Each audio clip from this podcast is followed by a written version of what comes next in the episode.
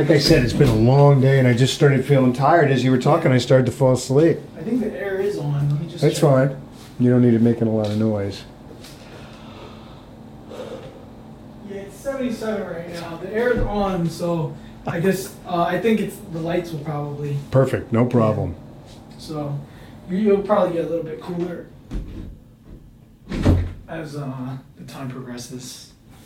Okay, but this part's all getting edited out. Right? Yeah, yeah. Okay, 'cause I just did a little high dude.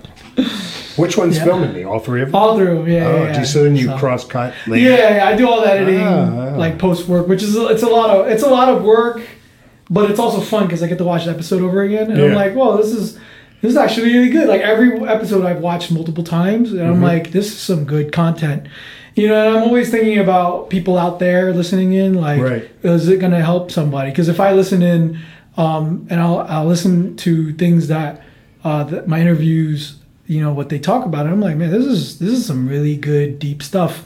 You know, my Um, thing is being careful of, um, like I said, there's issues that have that are predominant in my life yeah, yeah, that I might yeah. not want to talk about, but I know that that was sort of the basis of this Mm-hmm. or the genesis of this. So you know, and I got to be honest with you, I'm really not uh, very good at um, what's the word? You know, uh, uh, geez, I can't think of the word. You know, talking. To, I usually tend to go somewhat deep, and I want to be careful of that. I don't want to get Ah, preachy. Yeah. So if you're asking for, hey, would you like to be a lawyer? You know, No, okay. no, I- I take think- the bar exam, you know, and Yeah, I think if you know, just speak from. Yeah, we're you cool. know, yeah, like I like hearing it. I'm sure Alright. it's gonna help somebody out there. let's see where it goes. So yeah, so you know, we can we'll start. Um, and uh, yeah, so thanks Jay uh, for coming in tonight. You Thank know, you. It's, uh, it's uh, I think we're like at nine o'clock right now, but um, we're running a little late, but it's okay, right? Yeah. Um, Jay's got his own practice, so I'm sure you got your own hours. But um, I have today with me uh, Jay Weinberg, uh, Esquire, right? Correct, Esquire. The, that's like the the term for lawyer. They use right? ESQ, but ESQ. only in very limited circumstances. yeah, yeah, yeah. I never knew really. I was like, man, lawyers they usually have a rap, bad rap. Like you know, like oh, he's a lawyer. Um, bloodsuckers, but um, you know, Esquire, much nicer word. Yeah, we don't usually put bloodsucker on our letterhead. yeah, but uh, you are I, from for for me, you are my lawyer, right? And then uh, I know Razor mentioned that you're everybody's lawyer, but uh, no, really, I I know uh, the guys have talked about you in the past and your work. You've worked for some, you know, pretty pretty influential firm. Uh, or firms and things like that. Um, you know, she's pretty pretty uh, hotshot black belt lawyer guy, right? Um, you are also a lifelong martial artist. Um, we can talk about that, you know, as we get into the episode. And uh, something that I really appreciate you about is uh, you're a husband and a father of two kids, uh, interracial. Right, your your wife is Filipino. Yes, Yep. yeah, mhm. Um, and you have two amazing kids. One kid's uh, Thank you. Lucas is a, a soccer star. Right. I don't know about star, you know, but uh, and he wouldn't call himself a star. But Yeah, yeah. You know what? He's a Kid's star good, to though. me, man. Yeah, yeah. So um, He enjoys the sport a yeah, lot, and that's yeah, great. That's good. Yeah, I know he did a little bit of jujitsu uh, when he first started out. He but- still does. He has no yeah. choice. Yeah, he has no choice. Yeah, exactly. yeah. So um, yeah, thank you for joining. What I me. mean by that is we wrestle on the couch all Yeah. the time. he has a choice. He doesn't Yeah. do formal jujitsu. Hopefully, we'll get into it one day. But you know, we play around. Is what I Yeah, meant, yeah, yeah, you know? absolutely. It's part of the fun in the living room. You got to wrestle. Yeah. Kids love to wrestle. you As know? a, I think as a father, it's probably an important aspect, right, to build with your son and yeah, Yeah. and my daughter too. yeah, oh, okay, and your We daughter. can talk about that. Yeah, yeah, absolutely.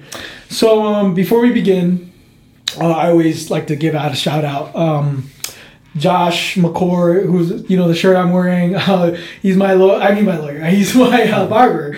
Um, and I think I'm in, I'm due. I have to see him soon because my hair's getting a little long. But you know, I know we've had a conversation about uh, barbers, and you go to a guy who's like like some old school, legit Italian. It's funny. Right? Luigi is in Metuchen. Luigi. He passed away, you know, and Oh, Luigi. sorry. Yeah, no, he passed away a few years back, and he was just a wonderful guy. Um, he Lucas got his first haircut from Luigi, and you know the barber gives you a lollipop. I have a Mm-hmm. picture of Lucas with like a bouquet of lollipops. Luigi had like twenty seven lollipops. Yeah, you know. yeah. And Luigi brought his own uh, his own wine press here because he wasn't Oh, satisfied. wow. He brought his own uh, uh, grinder, meat grinder, and you know, I would go in there and he couldn't make money on me. He would bring his own prosciutto, his own tomato sauce. He gave me his own wine, and he was in Metuchen. That's awesome. He had the old pole going, and uh, it became a classic place to go for me. Wow. He passed away, unfortunately, and I uh, I have trouble. I get my hair cut by a lot of places, and Mm-hmm. I get that sort of chia pet thing going on. I need I need I like a scissor cut. Yeah, yeah, So his yeah, yeah. brother is in Carteret at the Sportsman Oh, place. okay. So now I actually drive. For me, it's a half hour drive, but it's you know you go there. There's no appointment. You walk in and. Uh, and uh, it's a, you know it's a little bit of an experience with your barber. you Yeah. know? he's, I- a, he's a good dude. Yeah, Josh's uh, McCore's barbershop in. Um, oh my gosh, I always forget the name of the town. What's Ah. what's the town that uh, Chris and Liam live in? Uh, Is it? oh my I'm not sure. I'm not sure. Do they live in Monroe? No, no, it's right there. Uh, You'll get it. Yeah, I forgot. I'm Oh, glad man. to hear he opened his own shop. And Yeah, yeah. definitely, you know, check him out. Yeah, That's he good. he trains at our gym. He started with Jimmy in kickboxing, and then Excellent. now he's going into um, barbering.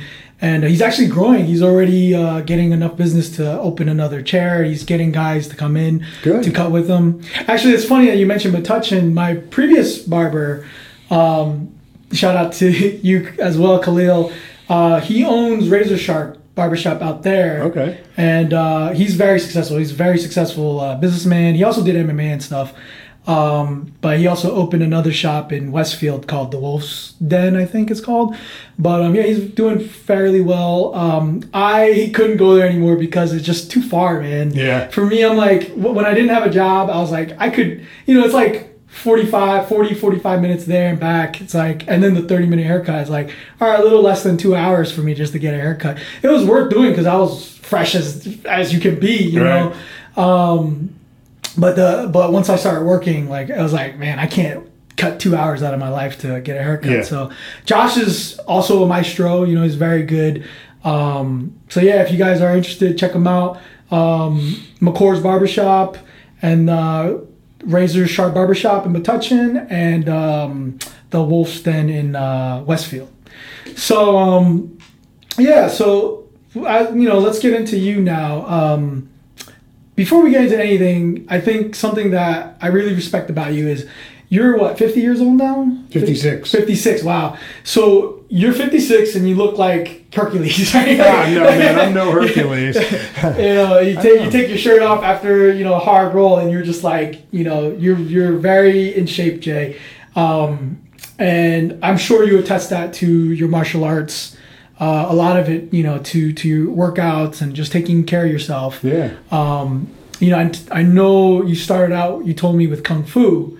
Um, you know, and then and then you got into jujitsu. You, why don't you talk about that? Your your uh, foundation, what you trained, um, how long have you been doing it, and uh, how did you even find out like about kung fu? Because you know, if you go to, a, I feel like you go to a kung fu school today, it's like they're not teaching you anything that's probably real or anything. You know, it's like I don't know if the paradigm has shifted a little bit. Everybody's trying to be like an MMA school now. Yeah. You know, but um, yeah, you know, tell tell us about that. Yeah, I couldn't talk generally about any particular kung fu school now because I'm not there. Um, I know that kung fu and a lot of martial arts get maligned in the MMA world, but I think a lot of the younger guys that tend to do that. Like I went to a competition recently, or not a competition, but I went to one, one a watch a show. I think it was uh, uh, down in Atlantic City back, and uh, a couple of the guys, young guys, walking around had your kung fu is no good here, and I thought to myself, that's great because if we get in a fight, you just completely underestimated me. Perfect. Um, so anyway, I was at Trenton State College. I had grown up in New Brunswick, Franklin area. I was into sports, but I actually wasn't. You know, I was younger than a lot of the guys in my grade. I had uh, sort of. I was. I, don't, I actually really, really found out. You know, years later when I started seeing people having their 40th birthday that were in my Ah. class, and I was 38. I'm like, son of a gun. You know. Yeah. Uh, but um, I played sports, but I wasn't great at it. Um, and I enjoyed basketball and stuff, but I didn't really play a lot of organized sports. Uh, but I enjoyed it. When I got to Trenton State College, really what happened was a couple of guys, my, my one, of, one of them became my roommate, close friend to today, Ricardo Sapagal, um, was doing kung fu. And uh, you know, he and his other buddy would talk about it a little bit, and I uh, saw them doing it, and they would train outside. And I always loved nature. I always loved being outdoors. And um, I looked at some of the workouts. I, I watched and I joined. You know, that's it. I mean, it was just an awesome sport. They eventually kind of fell off, you know, and went on to other things, which is cool. But I kind of got into it. It, it helped me a lot. Yeah. Um, it helped me focus. I, I grew up in Franklin. I graduated Franklin High So School in did I. '79 I graduated in 04. and we partied a lot. You know, Yeah, Franklin yeah. was a Franklin's great, crazy. it was a great place to grow up. There's a we had a fair amount of diversity. Yes, anyone who grew up in incredibly Franklin grew up with a group of guys and girls that went Yep. Mm-hmm. to Temple Bethel. I was, you know, I'm Jewish, and uh, we we just integrated into the into the system there. So if you grew up in Franklin, you were exposed to a lot of Jews. Yeah. and uh, but it was a rowdy, somewhat of a rowdy place if you looked Mm-hmm. for it, and I did. And um, you know, we partied a lot. And when I got to college, it became I I saw people from around the state, mostly New Jersey, you know, Trenton State College, College of New Jersey, and some from out of state. And they were beginning to, you know, experiment with the party life and enjoying themselves. And I realized, you know, I, I, I couldn't continue in that vein. Um, it just, you know, I'd already done it, although I didn't stop. Uh, but uh, for a while, um, kung fu just it just drew me in. Yeah. I'd also dealt. My father passed away at an early age, around seventeen, uh, and uh, I think spiritually I needed something. You know, so Joe Madiri was teaching uh, kung fu, and to this day I think of him as one of the finest and um, martial artists, and uh, a guy who really represented the concept of hard work, which I think Yeah. translated kung fu in some respects. I was told means hard work and it was hard work you know um, we did a lot of stance training where you lower your body and what's very interesting is you could stand in line in disneyland with uh, cotton candy for three hours waiting to get on a ride Yeah. and you're okay if your legs are straight but bend your knees a little bit Yeah. squat down or step into a back stance or something and hold that in five minutes you know Yeah, 10 minutes tired. or longer it's it's it's it can be excruciating and and with that pain uh, the concept was that that is energy and that you harness that energy. Sounds very philosophical but it was actually very pragmatic. I mean you felt it you breathe in Mm-hmm. you grab that energy you know that your body is creating and you try to breathe in and try to feel that energy flowing out of your body Yeah. in different ways. And um, regardless of what anyone might think you know i could change what you think by having you do a couple of the exercises. And I actually uh, would like to speak on that because I was a skeptic. I actually grew up like doing like kung fu and kids and stuff like that. Right. And as I got a little older, I was like, man, this is stupid. Like boxing's so much better, or this is so much better. I think boxing's a great Oh, absolutely. Yeah, yeah, yeah, yeah. I'm not saying it's bad, but I. I looked down on kung fu. I thought like I thought it was cool as a kid, but then as I got older, I was like, oh, kickboxing is better. This is better. Wrestling's better. Um, and then you know, I think what the whole point of kung fu was like you forget what it was created for, right? Like. Uh, you you know you introduced me recently to John, um, who's an acupressure therapist. I was skeptical, but I literally did, like destroyed my back doing squats. Um, I again herniated my disc, and this was one of the worst herniations that I've had. And usually it takes me about maybe three weeks to a, a month to recover. I went to see John, and he was doing some stuff to my back. Uh, he did cupping as well. Um, I did cupping with my fa- well, my mom does it with the the suction cupping, Yeah. but it's not as strong as the fire cupping. Um, and he did it, and it, dude, I don't know what happened, but three days later, I was back on the mats rolling, and I was fine. Um, you know, and he taught me something. He taught me the qigong stance, right? And I was like, this is. I was like, all right, buddy. Like, I was like, thanks for fixing my back, but you know, this is a little. He's just like, just hold your stance for 20 minutes a day, you know, and and let me know how you feel. So I started doing it, and um, he mentioned how you know think about yoga, think about west uh, Western versus Eastern uh, ways of of kind of getting your energy back, right? Um, some people go on hikes, right? Some people do yoga, but think about it. You're stand in yoga. You're in a stance, right? You're holding it, and he was talking about this this whole uh, qigong stance where you're just holding it, and you know, it, he talks about like fighters. You can be a really good fighter, but 20 years from now, you probably won't be able to move. And he was like, the whole point of these kung fu stances is that when you are 50, you'll be able to still have that energy. And he was like, we build our outside, but we don't build our inside. And he was like, this is the point of these stances. And I was like, I've never thought about that. Mm-hmm. You know, we work so hard to create this exterior strength, but we don't recharge internally. You know, and we have all these guys who fight, fight, fight, fight, fight. And then when they're 30, 40, they can barely move, you know? And then I was watching, uh, you know, the, the Rickson Gracie Invitational. There was a video of Steve Maxwell who was showing a qigong twisting motion that he was teaching in the class. It looked ridiculous. They were just spinning yeah. and hitting themselves. But he talked about hitting your heart meridian, your liver meridian, your kidney meridian, um, and activating these things and and getting the blood flowing into your body to prevent injury. You look at Steve Maxwell; he's a legend. You know, he's right. like sixty-seven years. You know, he's an old fella, and he's he rolls at a high level.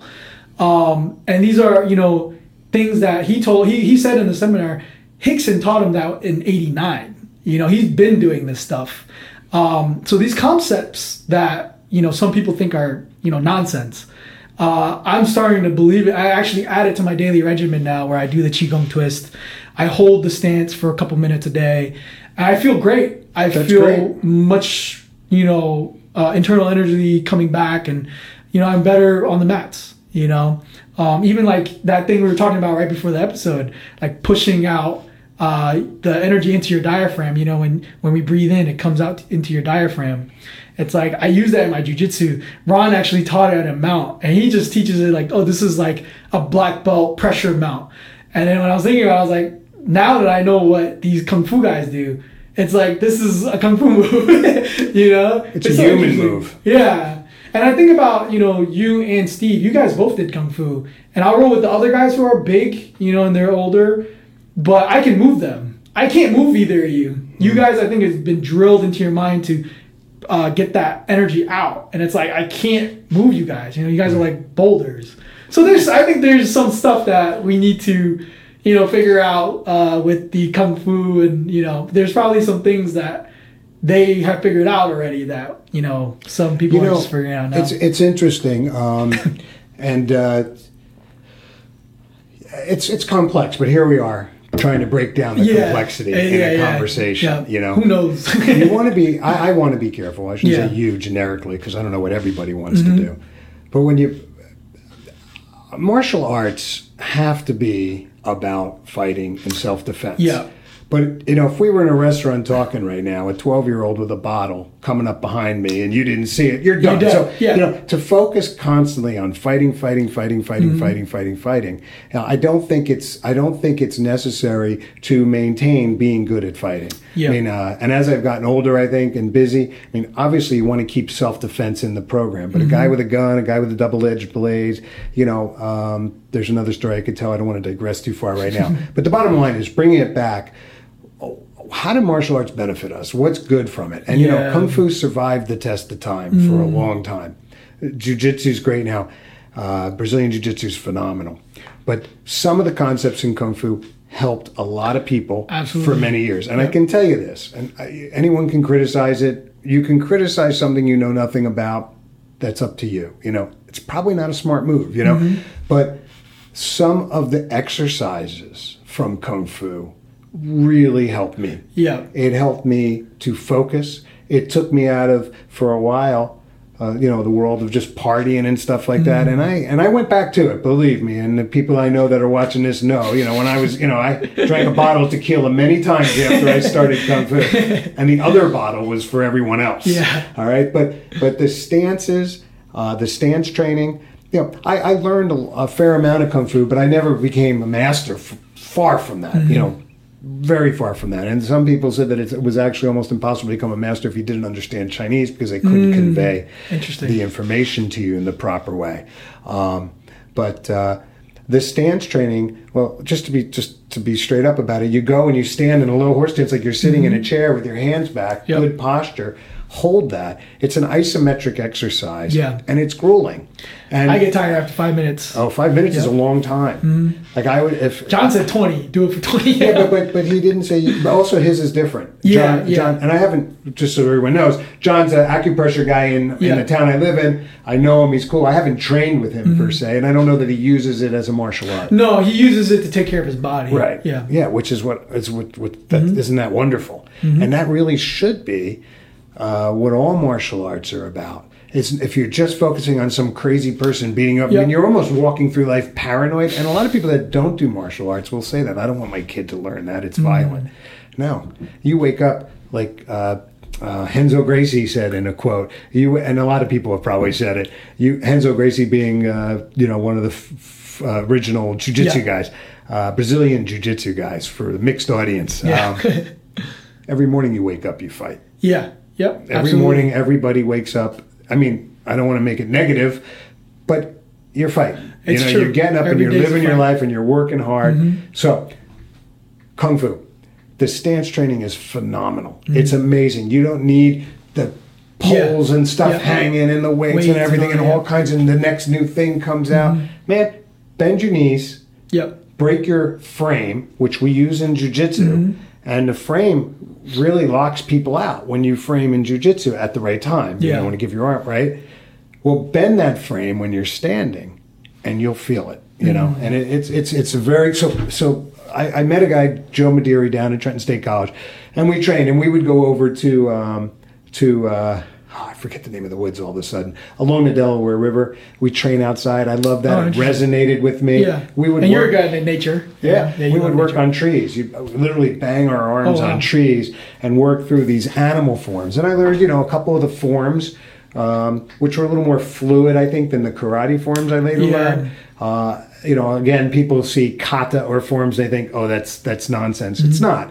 One thing is that when you do these forms, it's almost an encyclopedia of the movements, so you can remember what the movements are. You can pull them out and practice them on your own.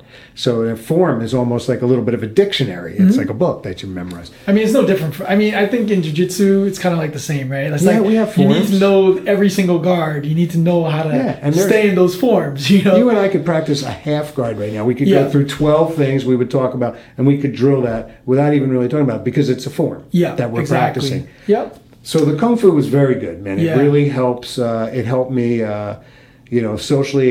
It uh, it took me out of you know I was in grief. I had lost Mm. my dad, you know, and going out there. And uh, Joe Madeira used to say, and I remember he'd say, "Right now you're in here. You're training kung fu. If you're worried about your grades, if you're worried about some project you didn't get done, if you had a problem with a family member, a girlfriend, or boyfriend." You're wasting your time thinking about that right now because there's nothing you can do about that right now, really. Yeah. Mm-hmm. What you can do is improve yourself right now. Focus on the task at hand. Be present. I mean, don't we all talk about that? Yeah. And let me tell you, you leave there just like when you leave jujitsu, and you can't even find some of the problems you thought you were experiencing. It just doesn't matter anymore. It cleansed you. Yeah. And so, from a martial arts perspective, who are we fighting there? You know, are we fighting the negativity that invades our life and winning? Then you know, so be it. You Yeah. know? So uh, kung fu is it was was where I started. Yeah. And then you found Brazilian jiu-jitsu, and uh, Between that, I did karate. you did karate between. Okay. Um. Oh, I didn't know that. Was there like a specific form of karate, Yeah. or? Uh, you guys, I know at the gym you guys talk about this one dude who's like a killer. um, I think he's in Highland Park. He's a cop. Oh. he's like you Hey, don't want to mess with that guy. You're Gary like, Panicella. Yeah, yeah like he even just- I talked about him. He was a tough. He's a tough Italian. You know. Yeah. He was an original MMA guy before Oh, they had. okay. I mean, he didn't do MMA, but Gary. Uh, Gary would have. Gary has a reputation that precedes him. Yeah, Um, he's a dangerous dude apparently. he could be a dangerous dude. I actually. Uh, he, he asked He's a very nice guy too. Yeah, Uh, he yeah. he has a studio in uh, in Highland Park, a gym that he's had for years, and in it he has a martial arts studio where he teaches karate. I actually never trained karate with him either, Hmm. Oh, and he invited me in, but I didn't want him to kick me in the ribs. and he would, Yeah. I think. But he's a great guy. He's trained a lot of people. I'm just kidding. You know, we have to be. Gary's a very powerful guy. Yes. Um, and he um, from everybody He to tell me. believed he believed in karate, and uh, he always says, you know, there's only you got two hands, two feet, two knees, two elbows. There's only so many ways you can kick and punch. He doesn't get caught up in the nonsense. But Gary, yeah, yeah. Gary uh, is serious business. definitely. Yeah. You know, and he needed it. He, you know, at times being a, a police officer, Yeah. but. Uh, yeah, so there's I've a guy, stories. and then Gary's connected to a group of guys that first brought karate over to the states, Oh, to wow. Mm-hmm. New Jersey. Um, there was a group of guys from Jersey City. Don Nagle went over. Apparently, he was training in Okinawa. And to be honest, I think Yeah, he that's got the his- real stuff. I think he got his black belt in two years. The, Wow. the difference there is, and that's not to say he got it quickly or short. There were only so many techniques they were teaching. In the old days, it used to be a white belt was the new belt, black belt's a dirty belt. You know, you've Mm-hmm. been training, your black, your belt turns black. So maybe, however long it took him to get it doesn't matter because he didn't stop training. Yeah. And there's a there's a tree actually of of original Okinawan style Wow. Isshinryu Yeah. practitioners from the guys that went over in World War II. And actually, Yeah. in New Jersey, there's quite a few. I didn't learn through that aspect. I learned somewhere else. Yeah, I, I always find karate fascinating. Um, Kyokushin being the biggest one because I mean I don't I don't even know if a lot of people know, but um, some of the best Dutch kickboxers, like Dutch kickboxing, its roots are in Kyokushin karate, uh, or you know just karate. Um, one of my favorite guys, Andy Hug, he's one of my favorite uh, strikers of all time. He had this axe kick that was like knock you out. Yeah. He did this spinning heel kick that, and he would he would try to kick your shin, and he would knock out well not knock them out, but he would hurt hurt them so bad that they couldn't get back up after they got kicked. I think he beat he might have beat Duke Roufus like that, Wow. or or no, not Duke Roufus. Um, one of the big one of the big guys back in the old. Maybe like a, ah, I forget the name. It could have been like Semmy Schilt or one of those legends, right? Uh, he- but Andy Hug, he's a he is a legend uh, with a karate background, and he died of leukemia. It's very sad, but um, uh, at a young age, he was I think he was like under forty or something when he passed. But um, yeah, he's the man, man. So like you know, I, I think like karate can get a bad rap sometimes, you know. But now we're seeing this uprising again in MMA, where like um, Wonder Boy, you know, is, Yeah. is knocking dudes out, and then uh, who's the other guy, the uh, Brazilian Japanese guy, um, Machida. Machida, yeah, yeah, Machida. Karate is back. Yeah, it's like he won. coming back, man. Look, so, to talk about karate, and again, you know, I don't want to be here as a uh, uh, as an advocate of, Yeah. of kung fu being better. No, karate. yeah, yeah, yeah. We're just talking It's about just martial all- arts everything that's and good what I experienced. yeah. You know, I never thought what I was doing had was the best thing you could possibly doing, but I always thought I should get as good at it as I can. Mm-hmm. You know. Um, so you know when people when it has a bad rap, I really don't know about that. I don't, I don't know Yeah. because I, I've seen people who can use it now. When we're talking about competition, it is different in street fighting. And I Yeah. know, look, I, I'm a. Brazilian Jiu Jitsu fan. You know, I train hard. No, absolutely, And it's a very effective art. There is a difference in MMA and in, you know, martial arts. And a lot of guys that are really into MMA say, well, then why don't you come to the UFC and show it? And, you know, the truth is, let's face it, in any martial art, it does come down to the individual practitioner. And when you get guys Mm-hmm. Absolutely. at that level, people, especially people not in the sport, you know, you have to realize you are talking about exceptional athletes. Yeah. I mean, you could take Absolutely. an NFL, you know, defensive back with a nominal amount of martial arts training, and he's going to go through. gonna kill everyone. they're they're explosive. Yeah. There's a, so.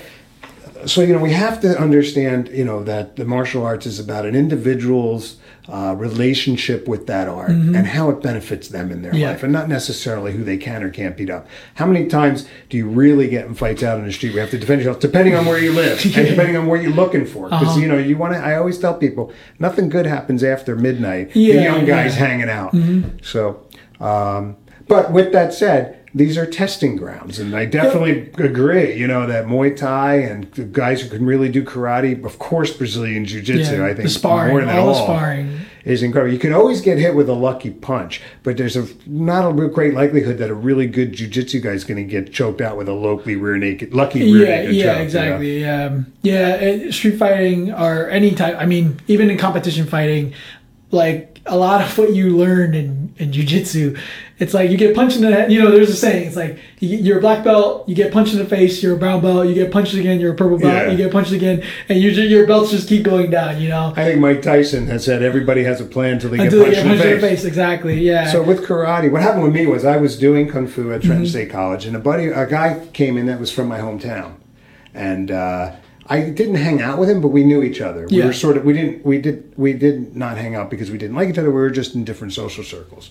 and. Uh, Frank Bouchonville started taking kung fu a little bit with us, and um, And then he uh, started to show me karate, and we became friends. We became roommates. And he was doing a style of Isshinryu karate, and uh, Frank was incredible, really. And uh, when we talk about "Oh, this guy's incredible, that guy, but you know, he was incredible because of his work ethic. Yeah. And Frank was not a fantastic basketball athlete type Uh-huh, guy, uh-huh. but he later told me that um, he had practiced thousands of repetitions and he had a heavy bag in his garage which was near my house at home in franklin on foxwood drive and he had a big metal hook attached to a beam in his garage his parents set that up for him when he was a young kid and he had told me he had worn through that hook three times the Wow. metal just from going in there Punching and it. doing repetitions. Let me tell you something. If you underestimated him, you know his reverse punch was so powerful. His timing was impeccable. Timing is critical. You can be great at everything, but if you do it at the wrong time, you get nowhere. Yeah. So you know he was inspirational to me, and still is today, uh, for the concept of you know work hard, do the repetitions.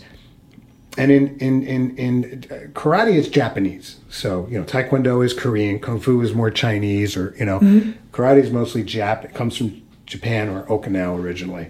I don't know how far we want to go with Yeah, this. yeah. I could keep going. Yeah, that, yeah. But but the point is is that the Japanese culture believes in kata shikata. Yeah, yeah, yeah. So it's not just kata, the movements in karate. It's a concept of repetition, of perfection. You know. Well, that's in everything that they do. Making sushi, like That's right. You know, making uh, like you know noodles. It's like you be you even after twenty years of practicing uh, this form or whatever, you're still not a master. You ca- have to continue to master making rice. Like Well, they say the Japanese who are into this will say that the uh, origami and sumo is the same concept because in origami you have that one stroke, and if you make Yeah. a mistake, it's done. And in sumo, boom, you have the start, and they so it's the same concept Yep. of getting it right.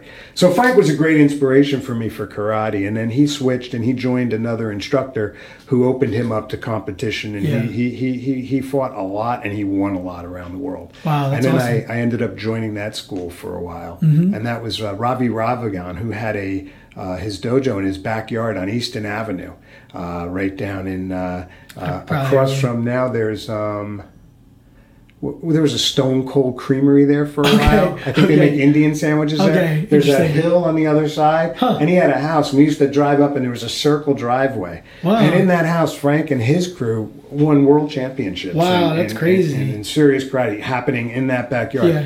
Ravi was very intense, Hmm. very explosive. He was a little bit, I would say, ahead of his time as far as uh, concepts of explosion, of dynamic movement, you know. And, uh, you know, I my kung fu instructor had moved away. I had trouble finding uh, legitimate kung fu instruction that I Yeah. that resonated well with me. So, you know, I got into that. And then uh, Frank opened his own school, and he became a satellite school to Fumio Demura, who brought karate to the U.S. Wow. many years ago. And he was based in Orange County, California. yeah, And after a little while, I joined Frank over there, and that that was a little more. He kind of tightened up the katas and stuff, and it was good good experience for me to really sort of uh, get away from my own physicality, which was great that Ravi brought out, you know, and uh, the explosiveness and everything, and to, to kind of examine some other types of roots of karate, not better, not worse, but different, you know, um, and uh, just to actually see that and get into that. So I got black belts from both of them. Oh wow, I And uh, yeah, I mean, I consider myself a former black belt because I haven't been training at that Yeah, level yeah, yeah. still.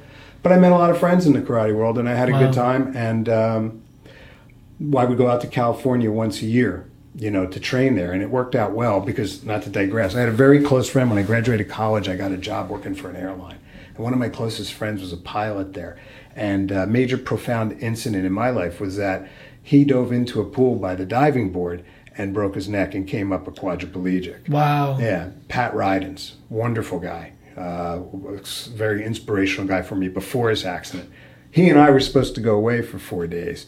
I'm waiting at the airport. He doesn't show up. I'm That's like, insane. And then I found out what happened. Wow. I ended up driving his truck across country. His parents uh, at the time uh, changed to the house and made it, configured it for. He remained a quadriplegic till he passed away. That's insane. And he lived about five miles from the international headquarters for Fumio Demura's karate organization.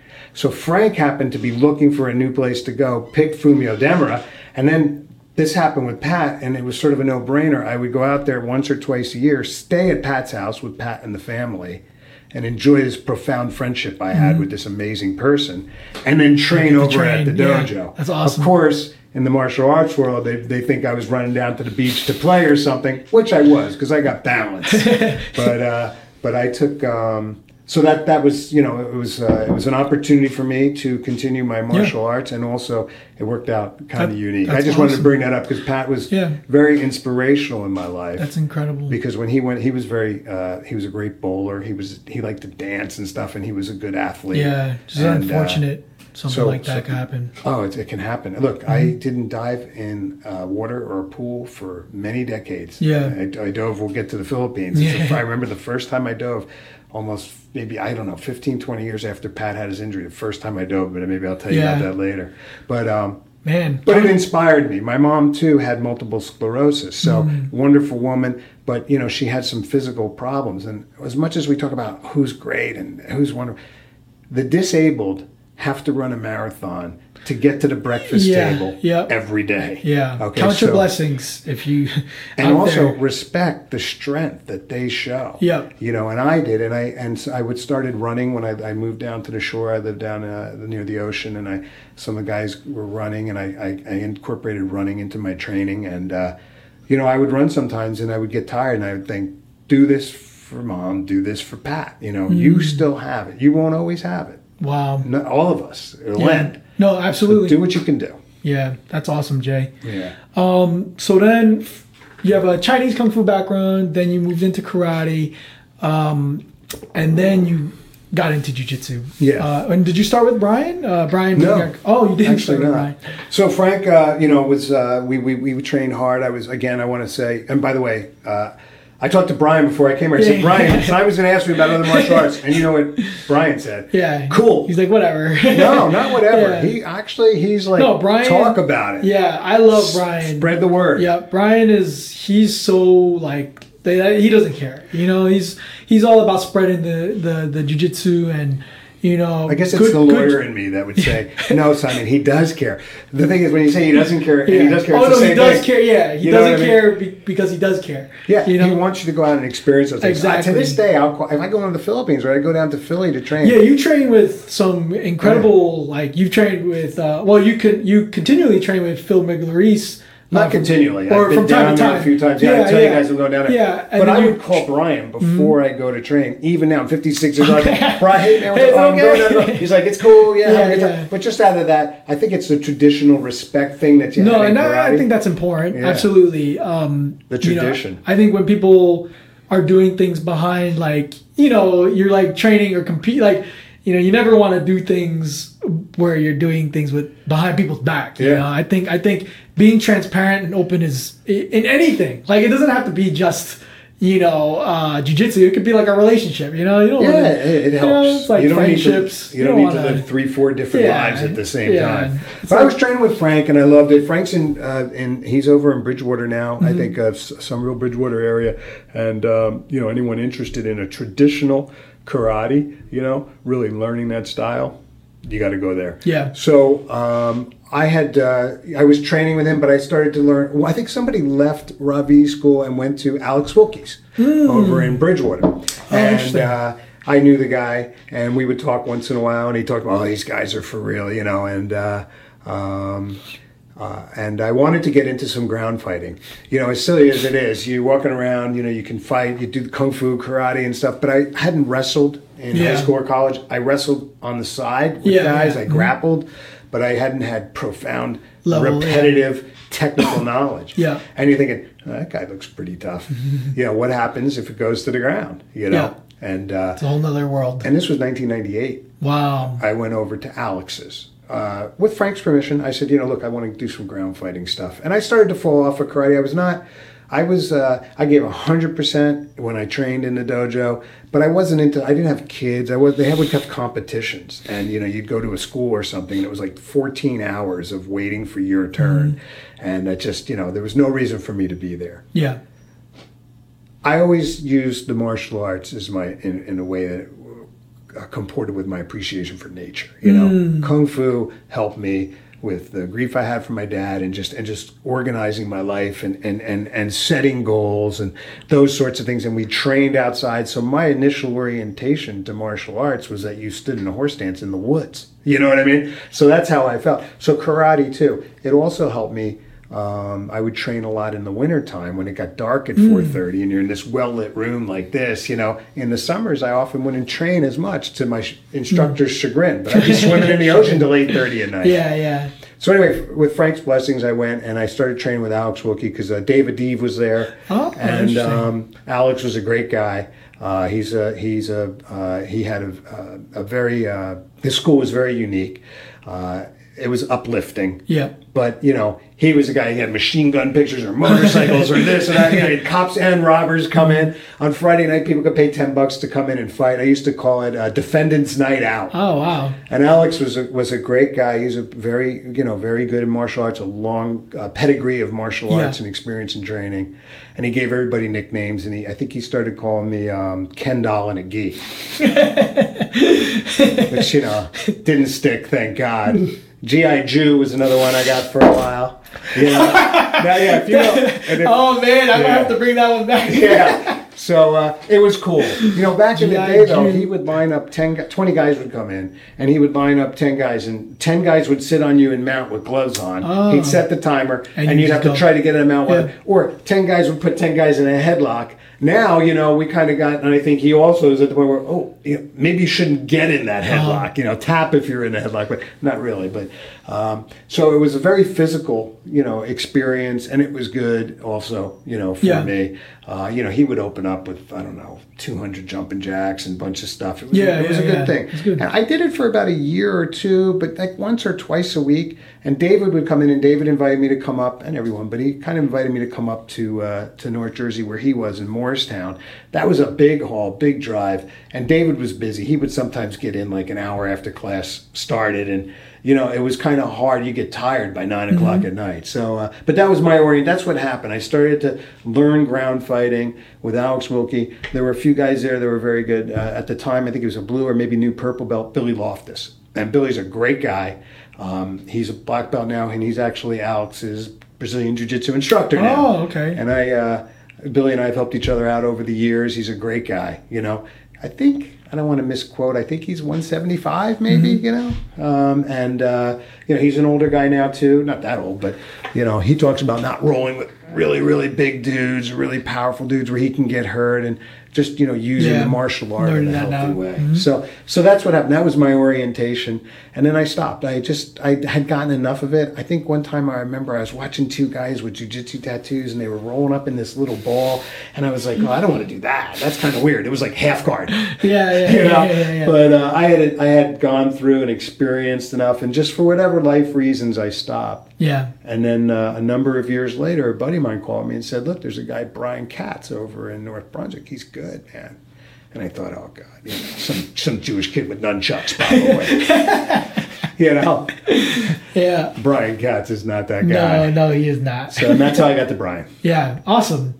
And um, yeah, I think uh, I mean you've you've you know faced injuries and things like that. So you know I'm sure there's been times where you took times off and took came back. and- Oh, yeah. A yeah, lot you of know. time off. Yeah. So, but you've been training for quite a long time. You know. You know, I did a couple, uh, like a year, I would say, two years time wise, but probably maybe what we consider to be maybe a year of training then. And then I came to Brian's, but I uh, I had a neck, I had been in a couple Yeah. car accidents Oh, and uh, hit from behind hard. Yeah. And then plus, you know, life and training. Yeah, yeah, you mess And uh, I remember I something popped in my neck. I didn't even feel it that night in class. And Yeah, it's like the overnight, next the day. next day, the burning in the forearm Oh, and the fingers. yeah, that's- I was I was out. I took off, and then I, I was done for like three years. Yeah, that you can't mess know. around with. I just I just stopped, but then I went back. So I've been on and off. Like I'm probably you know training ten years, but I actually first time I got on a jujitsu mat was in 1998. Yeah, you know. it's incredible. I mean, you can feel all of it when we were rolling.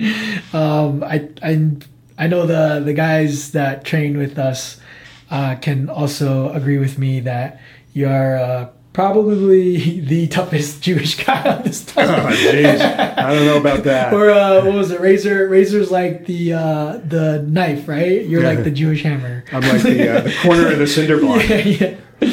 But um, yeah, man, that's incredible. You're, Brian you're- calls me a bag of wrenches. or or you have a hammer. I'm trying. You know what? Though, all kidding aside, my pursuit, my and I think it. I have some of it. I'm working on it more. Is to find that smoothness. You know, to find the sweeps. I mean, what I love about Brazilian Jiu Jitsu is the is the is the uh, expression of the human body, the dynamics of being able to move someone else, a resisting Yeah. force, and uh, all those things. And I've found some people that are fantastic at it. Brian, of course, included. You know, Yeah. I, I have so tremendous amount of respect for him, and I'm, you know, I just I'm lucky I found the guy. Yeah. he's a great guy, amazing person. Yeah, Brian's the man. Um, who I will have as the last episode. Oh, nice. oh, he's my. You, know, you say the best for last, uh, but Brian's def. You know, he's he's played a quite a big role in my life.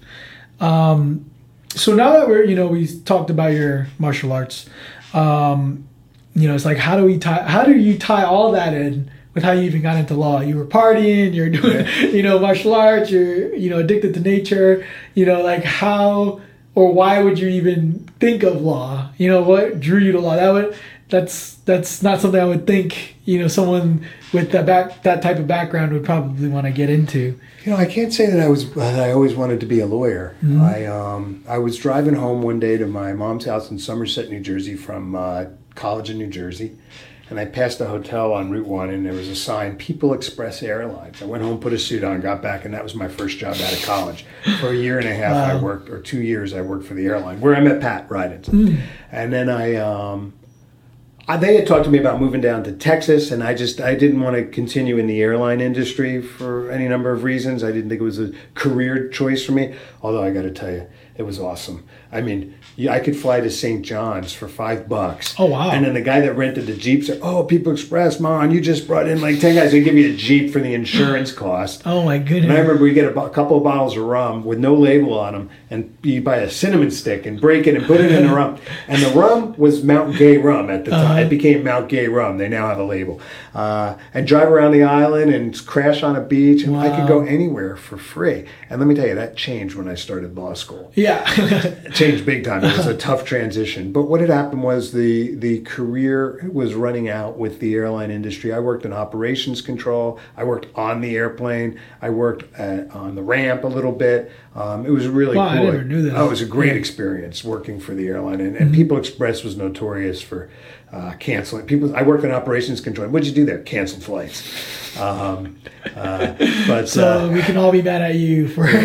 well, you know, it was thirty nine dollars Yeah. to Boston, so you had to have a little flexibility. Yeah. You had sixty nine dollar flights from Newark to Miami. That's incredible. I and can't it was a party imagine. on the plane yeah, all the way down. I cannot imagine. People Express is we could do a, a couple hours on that. Yeah. I met some good people there that also inspired me, you know, in the course of my life. But um, I was thinking about what to do for a job when I knew that the airline was over, and I I uh, I kind of realized I wanted to be able to work for myself, and uh, in order to do that, you have to have talent. And there was nothing in particular that I was extremely talented at, and I wasn't going to start a law school. I mean, start a uh, martial arts Uh-huh. school. I didn't see that as a career choice. Um, but I enjoyed. Uh, my brother became a lawyer before me. my Oh, brother was an. English major at Rutgers. He's about seven I didn't years even know older you than had a me. brother. Yeah, older brother, seven years older than me, and uh, he had gone to law school. So I think that obviously opened up the concept and the opportunity. And my mom always wanted, "Oh, you be a lawyer, get a law degree. You never know what you can do with it. Nothing if you're not a lawyer, you know. But you know, Jewish mom, got to be a lawyer. You know, so I think, but that obviously had some influence on my decision making. Yeah. Um, she also told me to get into computers in 1979. Oh, there you go. Study computers only. co- That's what you want to do. And it was like binary, basic Yep. stuff. And You'd be making crazy said, money she right now. said one day in 1979, she said one day people are going to be communicating with computers. Yep. Damn, I should have listened. you'd be you'd be probably Yeah. quite rich right now. There you go. Yeah. So anyway, uh, so law school was a, I want to say it was default, but I, I enjoyed, uh, you know, my brother had gotten a job at the prosecutor's office and then he was working and, you know, I, I got to observe him. I went up to Boston when he was in law school a couple of times. And, um, again, I felt like it would give me the more discipline, you know, just, just challenging myself. I wasn't totally cut out for, uh, the heavy scholastics. And I remember my brother said to me, "You're not going to law school to be the best law student. You're going to law school to be a lawyer." Wow. And I had worked at this great job. So I told myself, you know, get a 3.0, get a B average, work because you got to make money. Yeah. You know, don't worry about what everybody else is doing and go and learn. And the first semester of law school, I was practically miserable. Yeah. You know, I mean, I had six classes. A lot of the guys were, a lot of the kids had law backgrounds of some sort or another more than I did, and uh, it was very challenging. You Yeah. know, but I decided that's what I want to do. That I would get that law degree Um, and see what I was going to do with it. Yeah. So you stuck with a lot of your well, you had a lot of grit and you just cut right through it. You Yeah, had to do it was a lot of hard work. Yeah, yeah. Um, and then after you graduated, you did you or immediately begin working for like a big firm? You like, had to um, you had to pass the bar, and uh, you know, talking about concepts in this in this uh, Mm-hmm. dialogue we're having, it was very interesting because the bar exam. There were logic type questions. I can't remember an exact question, but let's say there was a section that you think have would have nothing to do with law. There's four houses. One's green, one's yellow, one's blue, one's red. One has purple shutters. One has blue. One has this one, and one has no house with an orange door can be anywhere next to any. And Wow. what what what house did Joe go into? and I, I was crying. I was crying. I got them all wrong. You know, I couldn't get. I had no idea. I'm going to. So what happens is you get old bar exams. You can get them, Yeah. and you go through the old bar exams and you fail them miserably, and you realize you spent money on law schools three years. You know, away from being in jacuzzis around the world with the Yeah. airline, and you ain't getting your.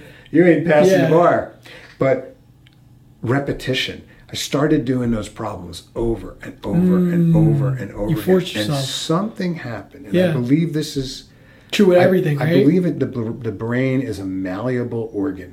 You know, and you talk about in the in the in the uh, opening video for this series about the battles with depression and Mm-hmm. things like that. And I think that uh, people tend to. Uh, serious, profound depression is a disease. Yeah. and I think we make not light of it, but we we, We don't talk to it. people about healing like we would tell someone with cancer. No, we don't just get it. better. Yeah, we don't you understand know? it. Mhm. But and I think um, also with language, we we give depression a very wide blanket. I mean, Mm-hmm. we I don't want to digress too much, but you know, I used the word grief before. You know, somebody somebody's parent dies now, and you know, two weeks you're back at work or a week, and you're just supposed to accept that. Yeah. But if you look at society, culture, religion, there's always a place for profound grief. In the Yeah, Jewish religion, you're not supposed to uncover the, the gravestone for a year because that's the grieving process. Who Mm-hmm. Yeah. really gets to grieve Yeah. for a full year? So I digress there. But the point is that, you know, you start thinking these negative thoughts and you start carving these channels, you know. And I, I started to learn from the martial arts and then even the studies in law and the, especially these logic tests. It didn't matter what I thought. I hated it. I didn't. Yeah, it. yeah, yeah. The more I did it, the better I got at it yeah. Wow. you know, the better I got at it. And I did really well on the bar exam. Um, and I studied really hard because I didn't want to fail. It was just like I would have been profoundly upset. And, it, you know, I wasn't sure still about what I wanted to do in law, but I knew. But you kicked it. And a buddy of mine who, who, who had passed uh, the bar exam a year before said, Look, man, you're on the passing train or you're on the failing train. Wow. Be on the passing Yeah. train be on the. And Yeah. how do you get on the passenger train? You stay on the train. And I, you know, so that was um, the lesson there. I think again is repetition of technique. Yep. That's a basic level of excellence of expertise, but some people never get there. If you really want to excel beyond that, you can't just do that rote repetition all the time. You Yeah. have to start to add some flavor to it. But initially speaking, don't let your mind get in the way. Just keep going. Yeah. You know, that just keep working it. Just drill, drill, drill. drill, That's you know? um so I've been saying throughout this whole project um I've been trying to get at, you know, what makes people successful or what makes people pass things or keep doing things or uh you know achieve something, you know, and everybody has said the same thing. You want to get good at jujitsu? Show up, right? Yeah. Show up and train and and and do the drills, re- repetition and repetition. Um, you know, as you're talking about um, passing the bar exam.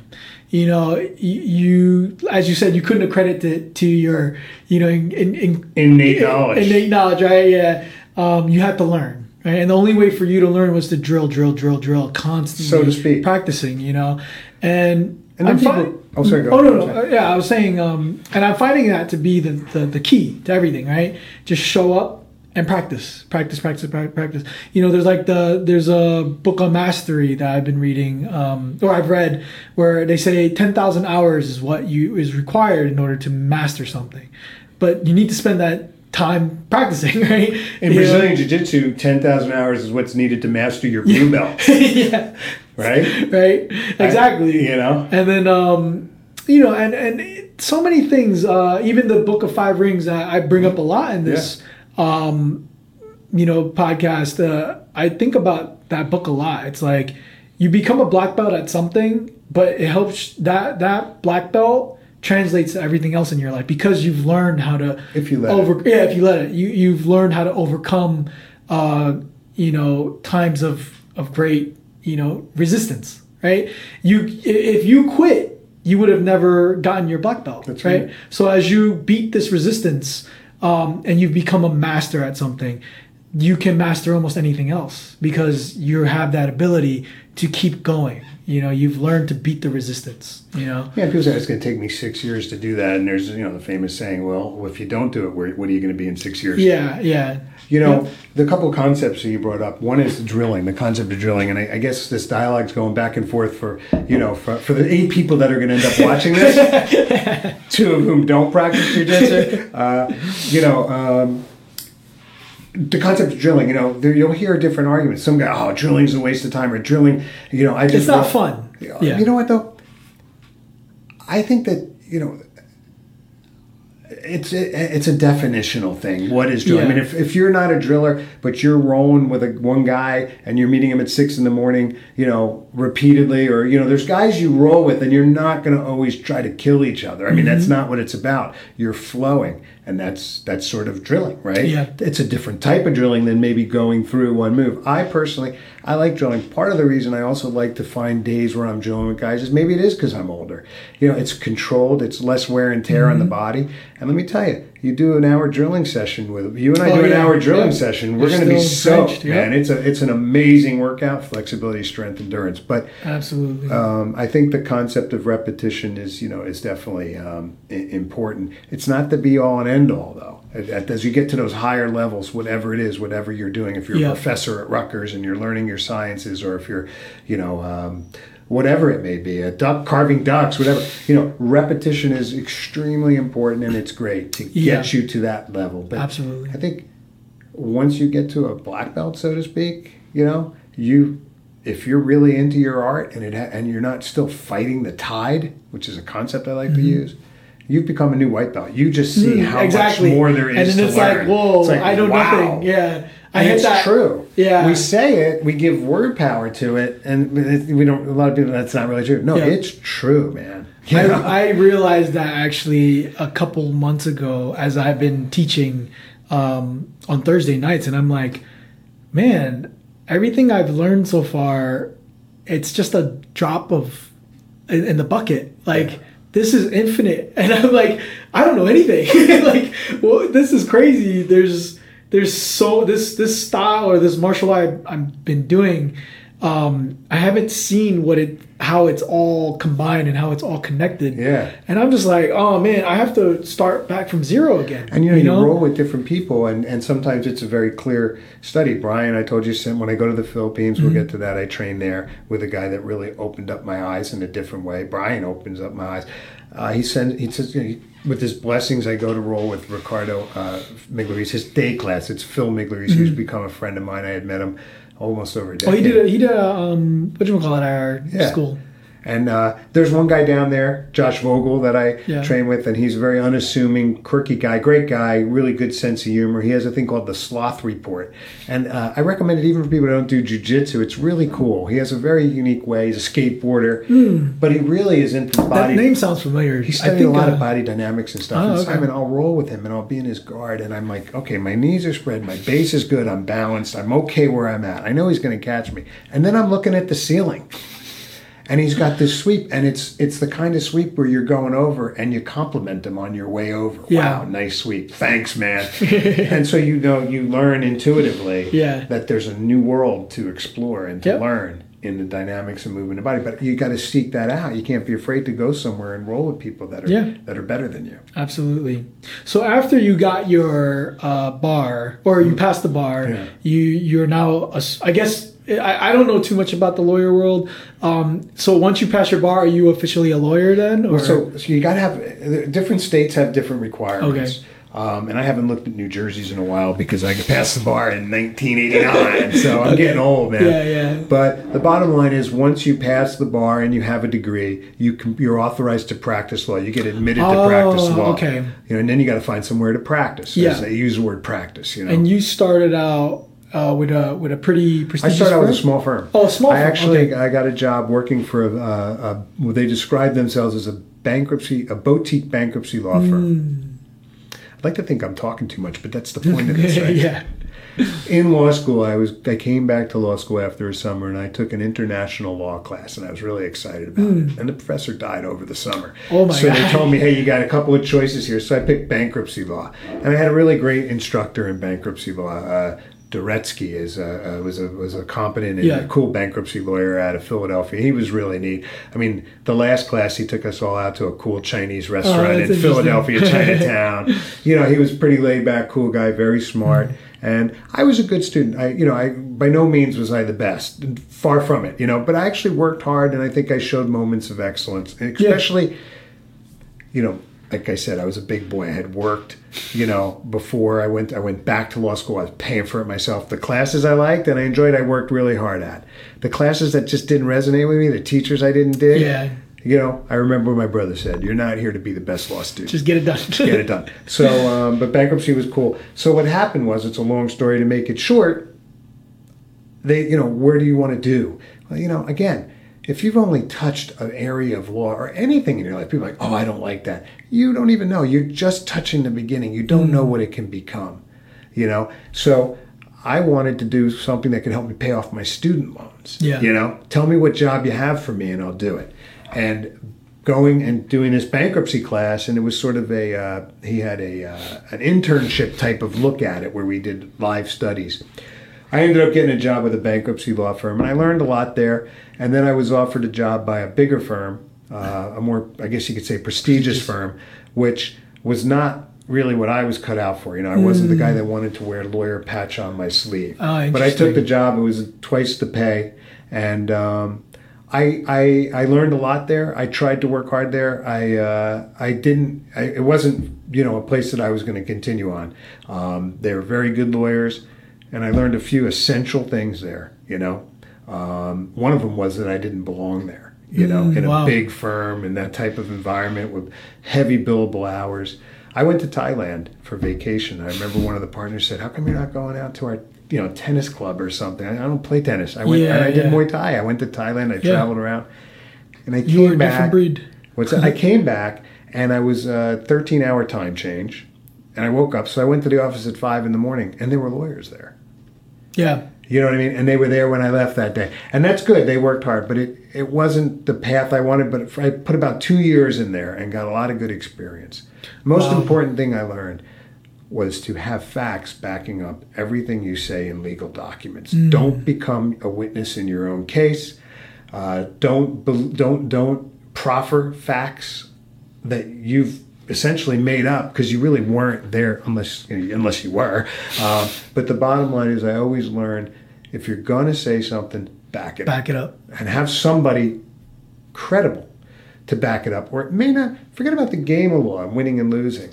It just may not be true. If you can't back it up, maybe it's not true. Maybe you need to find what is true and make that work for you. So I learned some valuable lessons. Wow. there. But I left that firm and I went to Hawaii for about four and a half. Oh my gosh. Yeah, I hiked around each island. That's awesome. I was done, man. Yeah, yeah, yeah, You needed to reset. Oh, yeah. Get back. And then did you shortly open your firm? No, I that, came back um, because I was practicing bankruptcy law. What happened was this was a great opportunity for me. I want to say the first firm I worked in, I was really lucky. One of the associates there was Kathy Ferguson, and she really helped me out a lot back then. She was just a very smart, uh, very competent, very relaxed woman, you know, and uh, really an inspiration to me in the way there was there was one partner there. He did his three martini lunches, you know, and he was a very knowledgeable bankruptcy attorney, but we somewhat clashed, you know. Yeah. he, or he just screamed at me a lot. Let's put it that way. Uh, you know, and if I'm incompetent, I'm incompetent. Don't yell at me. Just give me a different job. So anyway, but Kathy kept me measured, and uh, she's now the chief judge of the United Bankruptcy Court. So she went on to do great that's things. incredible. But I, you know, she inspired me. And then um, Roberta De Angelis was one of the partners there, and she's involved with the United States Trustee's Office, and she was very measured and calm. And I remember one time she gave me two briefs to do, and I was sick. I had like a hundred fever, but not enough to not come to work. And they were on both sides of the issue, so I was arguing both sides. of two different cases. Wow. And she complimented me. You know, I wasn't a star for sure, but I, I, I did well in court on my feet. Hmm. So Greenbaum Rowe needed an attorney. They were very busy and they needed someone in court. A lot of times when you got a job with a big firm like that, you got stuck in a dungeon. Yeah. And I I was hired, I was on my feet in court a lot. Yeah. But that started to change. And I started, for whatever reason, the dynamics of the law firm, they started to put me into that dungeon. And I wasn't that kind of, you know, get down on the Yeah. Mm-hmm. paper drill in a windowless type of environment. That wasn't, Yeah. it just didn't work with me. You know, I, I, I, I can work hard. I mean, but I can't. I can't do twelve hours in a room Yeah. digging deep on data and numbers and things. That Yeah, that's I can crazy. do. You know, I can if I had to. Yeah. But you know, now I don't have to because I have my own firm and I've designed it my Yeah. own way. So I finished with Greenbaum Rowe, and then I I, uh, I realized um, that I sort of, in a certain way, I don't want to say reached the pinnacle because I hardly became excellent there, but I had gotten to experience working in a large law firm that you really need to be a 4.0 and you need to have yeah, uh, yeah. be on law review and all the stuff that I knew I wasn't going to do in law school because I needed to make money, work, and keep balanced. But I managed to get in Yeah. Mm-hmm. and have that experience, you know. It's incredible. So I treated myself to four and a half, five months in Hawaii, and I hiked around. I did karate out there. There was uh, there Yeah, were some yeah. karate Yeah. schools that I knew of that would kind of meet, but I slept out almost every night outside, Wow. camping out or sleeping out, and uh, you know I had a Hawaii was wonderful. You are a hippie at heart. Hippie at heart. And I came With back and I worked for that suit. yeah, I worked for a few firms doing. Uh, I, I wanted to get some jury trial experience Yeah. federal bankruptcy law, there aren't jury trials. At that point, I knew I wanted to go out on my own. So I worked for a couple like insurance defense firms where, where I had the opportunity to do a few jury trials. And, um, uh, you know, that gave me a little more confidence and more understanding and more breadth in that and the prospect of law. But those firms are kind enough to let me bring on bankruptcy cases. Hmm.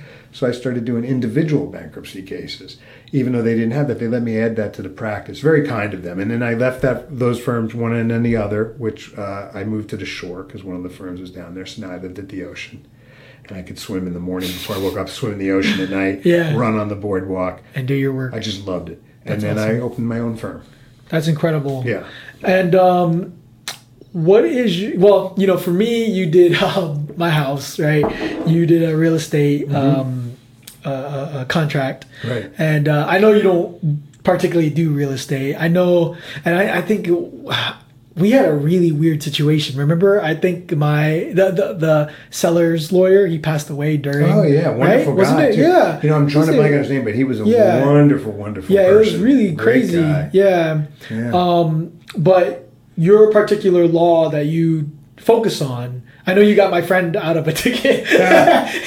is it is it more defense? Uh, Well, this is what I, I, I did. Um, I came out of law school and um, I started doing, uh, oh, I had some personal injury. I had the bankruptcy cases I was doing. And uh, I started doing a variety of area laws. What happened was my brother, uh, Eric Weinberg, was, um, was uh, starting to develop his practice. And he got into uh, product liability and personal injury law in, a, in, a, in, a, in a way that uh, he's major inspiration in, in the concept of success for me. My brother, my brother worked very hard for people. He worked. For, he became. I, I don't know. What, I want to be careful saying became successful because what does that mean? Most people mean? think, oh, you got money. Money, yeah. People have Money money is like are miserable. Yeah, Some yeah. people, it's you know. the me- me- But- measure of But success. I'll tell you yeah. this: he became successful in helping the people who counted on him, who needed him. Mm-hmm. Wow. In fact, you know, one thing he he he he was working on was he had somebody come in his office one day many many years ago, and they were ill, and they were hemophiliac, and it turned out that they had gotten this new disease from a blood transfusion called AIDS Oh my and no one knew about it. It was just starting. And what happened was there in New Jersey there was a law. If you if I run you over with my car accidentally, it's a it's a tort. It's a negligence act, and you can sue. Oh, that's what tort is. Yeah, you- oh, I never knew that. There you go. Oh my gosh. Oh, that's for people who want insurance. Right? I'm like, what the heck is tort? I don't need this. Tort can also be an assault. It's, it's, a Oh. broad. It's broad. Oh, that's A interesting. tort is usually an act of Negligence. Oh my gosh! I'm like, what the heck is tort? Why do I need to buy uh, pay like twenty dollars more? a we can to- stop this now. You learned something. I did. I learned something. So what happened was there was a two-year statute of limitations on suing for negligence. Well, people who suffered from AIDS didn't know they had the disease for longer than two years after they acquired it, and it turned out that most of the uh, pharmaceutical companies were taking blood donations and putting them in these cylinders and, Wow. and, and, and getting the blood factor out of it. And they were they were buying blood product, and it turns out they were buying blood product from a lot of places, but one was in China. Wow. And in China, they were then giving the blood back to the people who donated. Mm, so you were goodness. mixing blood from a thousand people and then giving it back to them so they could more quickly be ready to donate blood again. Oh, interesting. I would think that would be for like a, you know um, EPO, like uh, where you take your blood out, Yeah. you spin it, you put it back in to help you with your cardio. Like it's it's a, a, a like a lot of the cyclists do that. Oh, yeah. um, yeah. I think uh, I, I would think that that would. But this wasn't your own blood. Yeah, this They was like the blood of them. And there was And there was AIDS. AIDS in it, yeah. So there were huge swaths are in That China. that you- we haven't heard about that where people have died from AIDS and have received no compensation. Oh my gosh. So now this blood clotting factor for hemophiliacs was, was it was required because hemophiliacs don't have clotting Mm-hmm. factors, so this helps to stop them from bleeding. wow, but they were So AIDS bringing this story around, my brother fought and created, was instrumental in creating law that uh, changed the statute of limitations, so that Wow. that started to run when you first knew or should have known that you that you had acquired this injury, that you were incredible, injured, yeah. and it, incredible. It gave people an opportunity Yeah. to get compensated, but so many hemophiliacs, uh, you know, had died from AIDS. Wow. You know, Wow. so so he was very instrumental in uh, in you know in in setting the tone for me uh, on uh, working hard. But what happened was he had picked up Nordstrom as a client. Uh, I don't know how it happened, but he represented them in shoplifting, internal theft, Oh, organized retail crime. And what happened Wow. was these cases would get sent to the local municipal courts because they weren't always so serious, or at least the prosecutor's office didn't think they were serious because they weren't connecting the dots Uh-huh. and realizing that this guy who stole a couple of TVs had a ring. Oh You know, my goodness. But these yeah. were going to the local municipal prosecutors who are dealing with traffic tickets Yeah, and all that yeah, yeah. stuff. And um, they were overwhelmed, and you know, or they just didn't have the time for it. Mm-hmm. I mean, we had uh, Nordstrom has a uh, they had a, uh, sort of a control station with cameras where Yeah. they would zoom in, and it was Yep. incredible. I have friends that do uh, work in that. Loss Yeah. prevention. So what happened was Eric flipped that to me. He's like, I don't have time for this anymore. Take it. And then I created a brochure. I marketed, and I picked up Tommy Hilfiger. I picked up Sam's Wow. Club, uh, Yeah, that's crazy. I didn't know that. So I started. So that's how I got into municipal court. Yeah. I was prosecuting in like ten or twelve courts, and I was explaining. Like I knew defense attorneys would come, Jay, give my guy a break. He's like, Listen, we got twenty-seven pictures of your guy. This is the time we caught him because the store personnel can get sued if they don't do a proper apprehension. Oh, wow. So they have to be very careful. So what? And then I also had organized retail theft. There's a lot of stories to tell about that. But Yeah. suffice to say, while I was in court, I learned a lot about municipal court work, and I really enjoyed it. And I wasn't conflicted. If you're a prosecutor, you can't represent defendants. But as a private prosecutor for these stores, I wasn't conflicted from representing defendants. So people started coming up to me. They'd see me, you know, on, in front of the judge, talking, "Hey, man, can I have your card?" And I developed a municipal court practice. Wow. Now, along with that, I did product liability, and I worked on uh, one case in particular. Uh, I did a number of different types of personal injury and product liability cases, but I had a case with foodborne illness, which my brother's still practicing, and uh, some people had died from mono, uh, lister- listeria, Oh, listeria, okay. monocytogenes, and it usually happens in poultry product Yeah. plants. And what happened was this plant was infected. I mean, I went in a plant. You should see if I showed you how they made sliced turkey meat, you might not Oh, be eating it anymore. never. Yeah. So there, it was a huge case, and one of the attorneys that was on board was Fred Pritzker out of Minneapolis, another guy that was very inspirational Mm. in my life. Just really drilled the work. Yeah. And we got a big settlement out of that. I had a client who died. I had a client who lost her. Uh, uh, she was pregnant. She lost both of them, and she could not. Uh, she couldn't get pregnant again. So, you know, we had a group of Wow. attorneys working on that, and uh, it was an intense case. Baker McKenzie is the biggest firm in the world, maybe. They were on the other side. wow. And, uh, you know, I remember I was one of the first ones in. I had a big motion against them. They had like 10 lawyers and me on the other side. David and, uh, they wanted to say that we weren't allowed to sue under under uh, New Jersey state law because federal law preempted it, and they have Uh-huh. a preemption attorney who they flew in. So it was it was very interesting. I was not again. I wasn't totally into it. I mean, the end of the day, you had to go home, and the table was filled. They sent Yeah. Mm-hmm. reams and reams of documents, and I had the opportunity to pursue that area of law. Yeah. It was a tremendous amount of work. Not that I don't like to work hard. I work hard at what I do, but that required hours and hours and hours. Mm-hmm. I mean, on Sundays, the lawyers that were involved in some of these cases, you'd get ten or twelve emails. Now, it was great for them. Fred Pritzker, you know, in Minneapolis, great attorney. My brother, great attorney. It wasn't for me, you know. Yeah. So You found a um, different and I could keep going. I. I, I- I also, you know, I wanted to be have that sort of general practice thing, but you got to be careful with general practice because law is complicated. Um, so, but I wanted to help people, you know. So I got into real estate law. Yeah. Problem with representing people in a residential real estate, the amount of money you make, and look, you know, I don't want to malign a thousand dollars, a hundred dollars. It's important to make money. But I couldn't walk away from that. The Yeah. Mm-hmm. realtors would constantly call. Everybody was there. Every it's just the was type so- of case. Two hundred phone calls, two hundred emails, Yeah, and you haven't it reached the Yeah. closing for a condo. Yeah, you know what I mean. So stressful. Yeah. So I picked and chose. I, I, I moved, you know, with what I had. yeah, but I, I did it, and I'm no, doing- and I appreciate that because I know you- that wasn't your thing. I started to blend yeah. out of it. I started to move out of it. But Yeah, I, yeah. Mm-hmm. I'm doing real estate case. I, I have cases now in real estate. But what happened was I found that you know being in municipal court, I started to get into the criminal law area, and that's what happened. So I do municipal court in different towns are considered less serious offenses under, Mm-hmm. and you're not entitled to a jury uh, in less Mm. serious offenses, but. Um, Less serious is really a terminology for lawyers because you can go to jail for six months in municipal court. That's Yeah. pretty serious for most people. Yeah. You know, and with that, I take some criminal cases. I try. I usually, if I think it's a case of violence, I mean, I represent a couple of police organizations. I respect that. I, I don't respect, you know, obviously as a martial artist, you know, real serious violent cases. Yeah. I'm not the guy to represent Not- you. yeah. Go find someone else. Yeah. I get to choose. Yeah. You know, but That's I awesome. will take some. Like I have a few cases where I don't believe my guy was guilty. Mm-hmm. Um, so what happened is my practice is sort of uh, evolved to where you know the cases that I can work best with. I do a lot of DWI, a Yeah. lot of you know uh, municipal court type stuff. I do a lot of Chapter Seven and Chapter 13s. And what's Oh, good really? about those? Interesting. Yeah. I do a well, for those who don't know, it's bankruptcy. Yeah. Chapter 7 is a personal liquidation. You wipe out your debt and get Mm-hmm. a fresh start. Chapter 13 is a personal reorganization where you Yeah. re- reorganize your financial structure. But those types of things I can do, and I can go away for three days or four days. I, I'm going tomorrow. I'm taking a bunch of my Lucas and a bunch of his buddies. We're going to the Barnegat Lighthouse. Oh, that's awesome. Then we're climbing down. Then we're going to swim in Surf City, and then we're going to the water slides Where is this? down in Long Beach Island. Long Beach Island, So. I can do that. And the courts work with me. I've been there in so many courts That's so, so long. cool. Call them up. Jay, when are we scheduling this for? You find a date on the calendar. That week I'm blocking off, you know, okay. Yeah.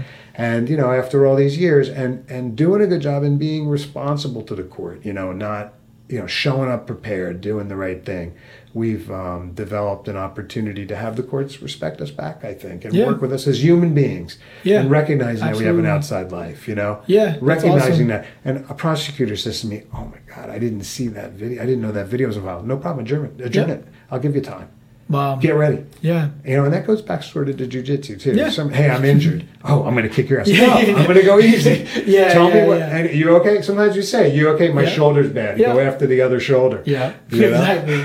So to, re- to kind of reiterate what we talked about, um, you know, I think for people watching, maybe somebody interested in going into law, Yeah. you know, um, you, I think a lot of people think it's it's so like cutthroat and this and that, like law, law, like that is a very serious, serious, serious thing, and I think you shine a different light. You know, you you you did that part with the um, uh, the big law firms and things like that, where you could you literally could work twelve to sixteen hours a day if you want to, Yeah. um, and make that crazy insane amount of money, right? Um, Maybe not crazy insane money. or yeah, Sometimes yeah, the clients are making the crazy insane money. The Yeah. risk takers. yeah.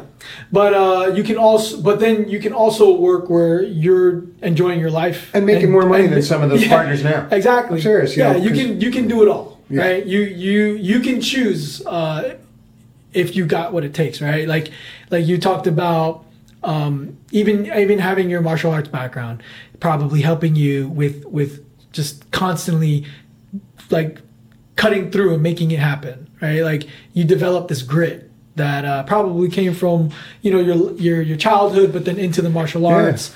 And then as you did that now you're this great lawyer living your life you know Well, you black know- belt lawyer See, I want to be careful with that, though. Yeah. Yeah, I don't. I, I am I a great lawyer? You know, I try to be.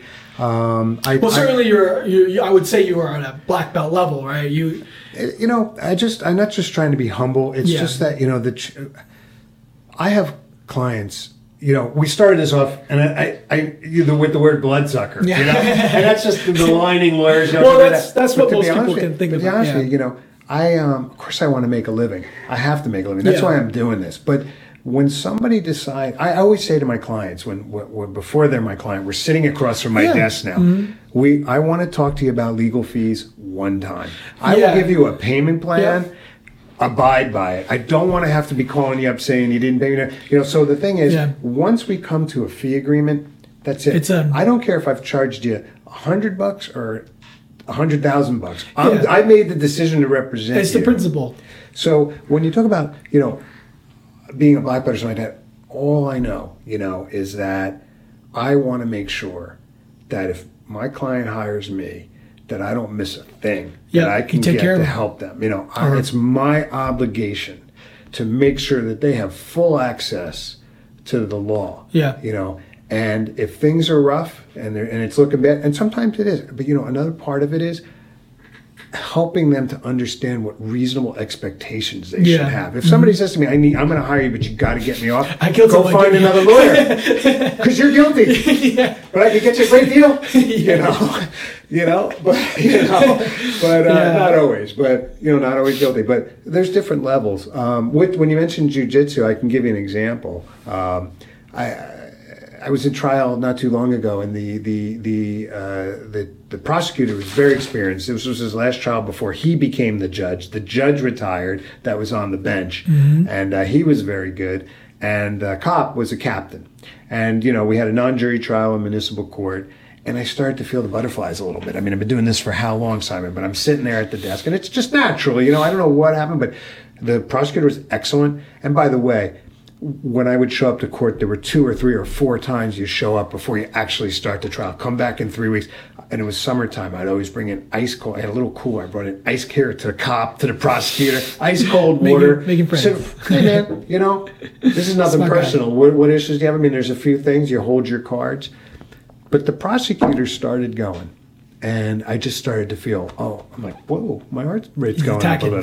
Just a little bit. yeah And then I realized, wait a second, throat. wait a second. In a, this type of case, the state goes first. Hmm. I'm not able to talk. And the prosecutor's taking his star witness and going through it. And guess what? I wasn't tapping out. It was I felt it yeah from a jujitsu. pressure yep Mhm, This I wasn't close. I was safe. You know, I was, I was Yeah. protecting my arm. And I said to myself, Jake, you're fine right now. You know? And in jujitsu, what happens sometimes, and I think it's very, uh, I think it's, I think, you know, I think jujitsu is a great art. If you have any inclination to have your kids do it, do Yeah. it.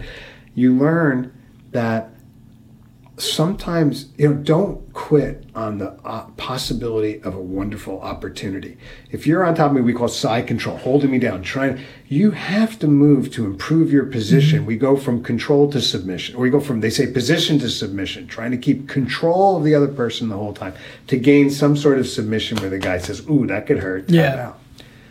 And a lot of times man it's between the position to the submission that an opportunity opens up yeah right there in the middle of the fire, they got to move and they give you space.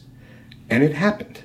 I'm watching him and I heard the cop say something and I went, that, okay, that's what I wanted him to say. Did you say objection no, no, Oh, no, no, no. It was just that he, he, he, you know, wonderful guy. I don't want to malign him, but there were some problems with the state's case mm. and their burden of proof. And, you know, I got a little nervous.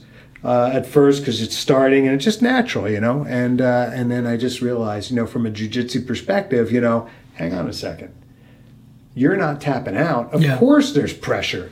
Imagine Brian saying, "You lay on the ground and everybody gets to the top control and tries to make, but you're not allowed. All you can do is, yeah."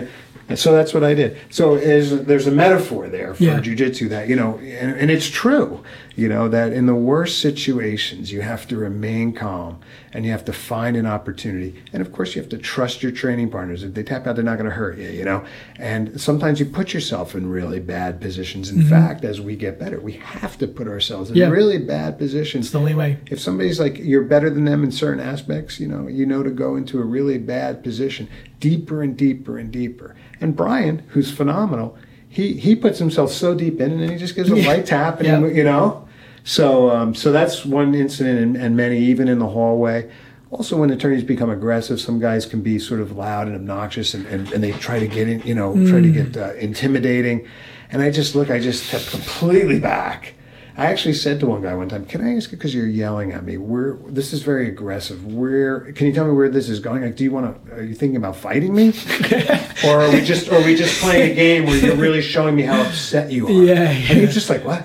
Like, like, are you just trying to prove to me? Because I can hear you're yelling. Yeah, yeah, But I can yeah. hear if you talk at a normal level. Uh, and it was just great, man. It just Yeah. totally, bur- you know, I was just like, because what I, I don't need that. yeah, know? absolutely. So.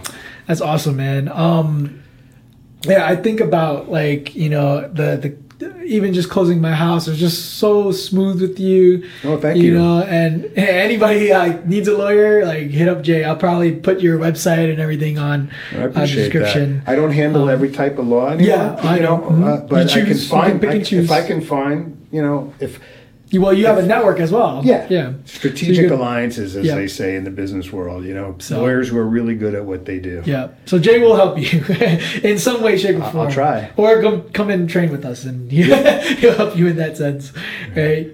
So, um, yeah. I, well, you know, one question I come across: you have to appear in court. Have you ever had like a? All, all, have you ever seen me? Yeah, yeah. And people are like, "Hey, what the heck? Why are you here with a black guy? Like, does that happen?" Or You know, uh, we went out to the Philippines to visit Gigi's family, which you'll get to if I, Yeah. I think I'm talking too much. And I roll with Steve Kamphuis out there, who's a 20-time world champion. Oh Brian God. said, train with him. Yeah. Steve has become like a, a brother in a way to me. I think I think he would say we're very close friends. Maybe because we only see each other once a year, so we don't get tired of each other. But he's a New Zealander down there, Hmm. and uh, super tough guy, man. He's in, just really. And again, we can talk about if you want his training, his solo training regimens. But not to digress, he nailed me on like the first day and I had a perfect black eye, like you know, I, you know, just a perfect. It was actually Yeah. beautiful, you know. Yeah, yeah, and there's a picture. There's this shop, and Lucas and I are in it, and it's a Victorian cookie cupcake shop in the mall.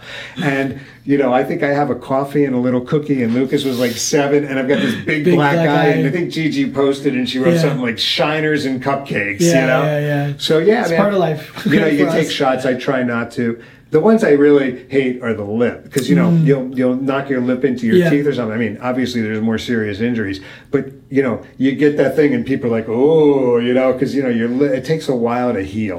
So getting nailed in the lip kind of sucks. Mm-hmm. Yeah. You get hit in the head. I haven't had the ear issue like, like you It's have. not a it's not a good look for corporate Yeah. type of things. but you know, you get your abrasions. The gi can be very abrasive.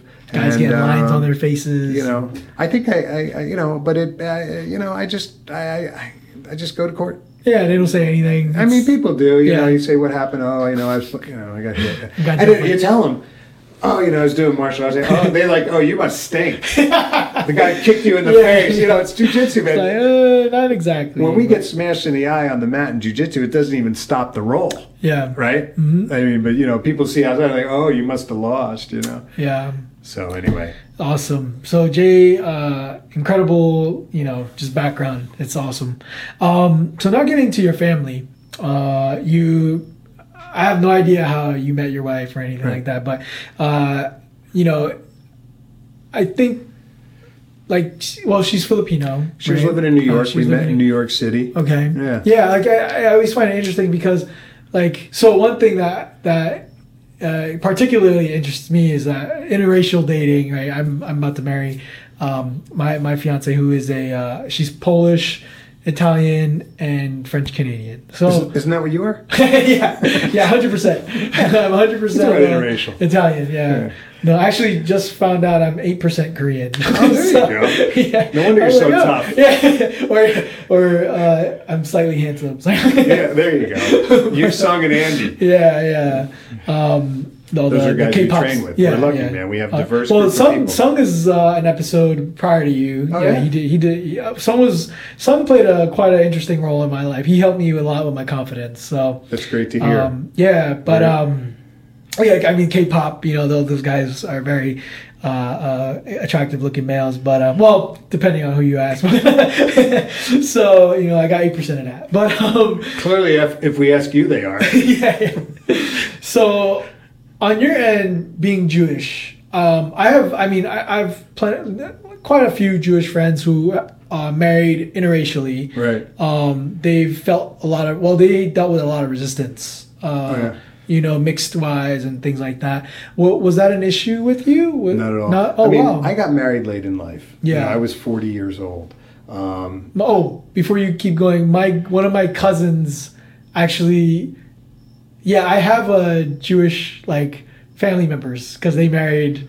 I, I don't know. Maybe you, I see a lot of Jewish guys that that just like Asian women. I don't know if that's a thing. I don't know. I can only speak for myself. And, uh, you know, I dated women, I mean, in the past, before I Yeah, yeah, dated yeah. people from, of different ethnicities, different backgrounds. Uh-huh. But I'll tell you what, I only married one of them. Yeah. you know and that was my wife and i have to say you know my mom uh, was she had the as i said multiple sclerosis and uh, she endured you know some tough times. And i and I, I stayed there for her. You know there were places i may have moved or something like that but I, we stayed my brother and sister too we stayed in Yeah. the area and uh, uh, I supported her the way you know she deserved to be supported, and uh, she awesome. grew. She, you know, uh, she grew, she said to me at one point, shortly before she passed away, "I love the man you've become, and no matter how old you get, man, when Mm. You hear something that I love the man you've become, that stuck Yeah. with me, you know. Yep. And uh, when the the reason why I didn't feel a lot of ch- tension and stress was I was my own man. She knew my dad died when I was seventeen. I was forty years old. I had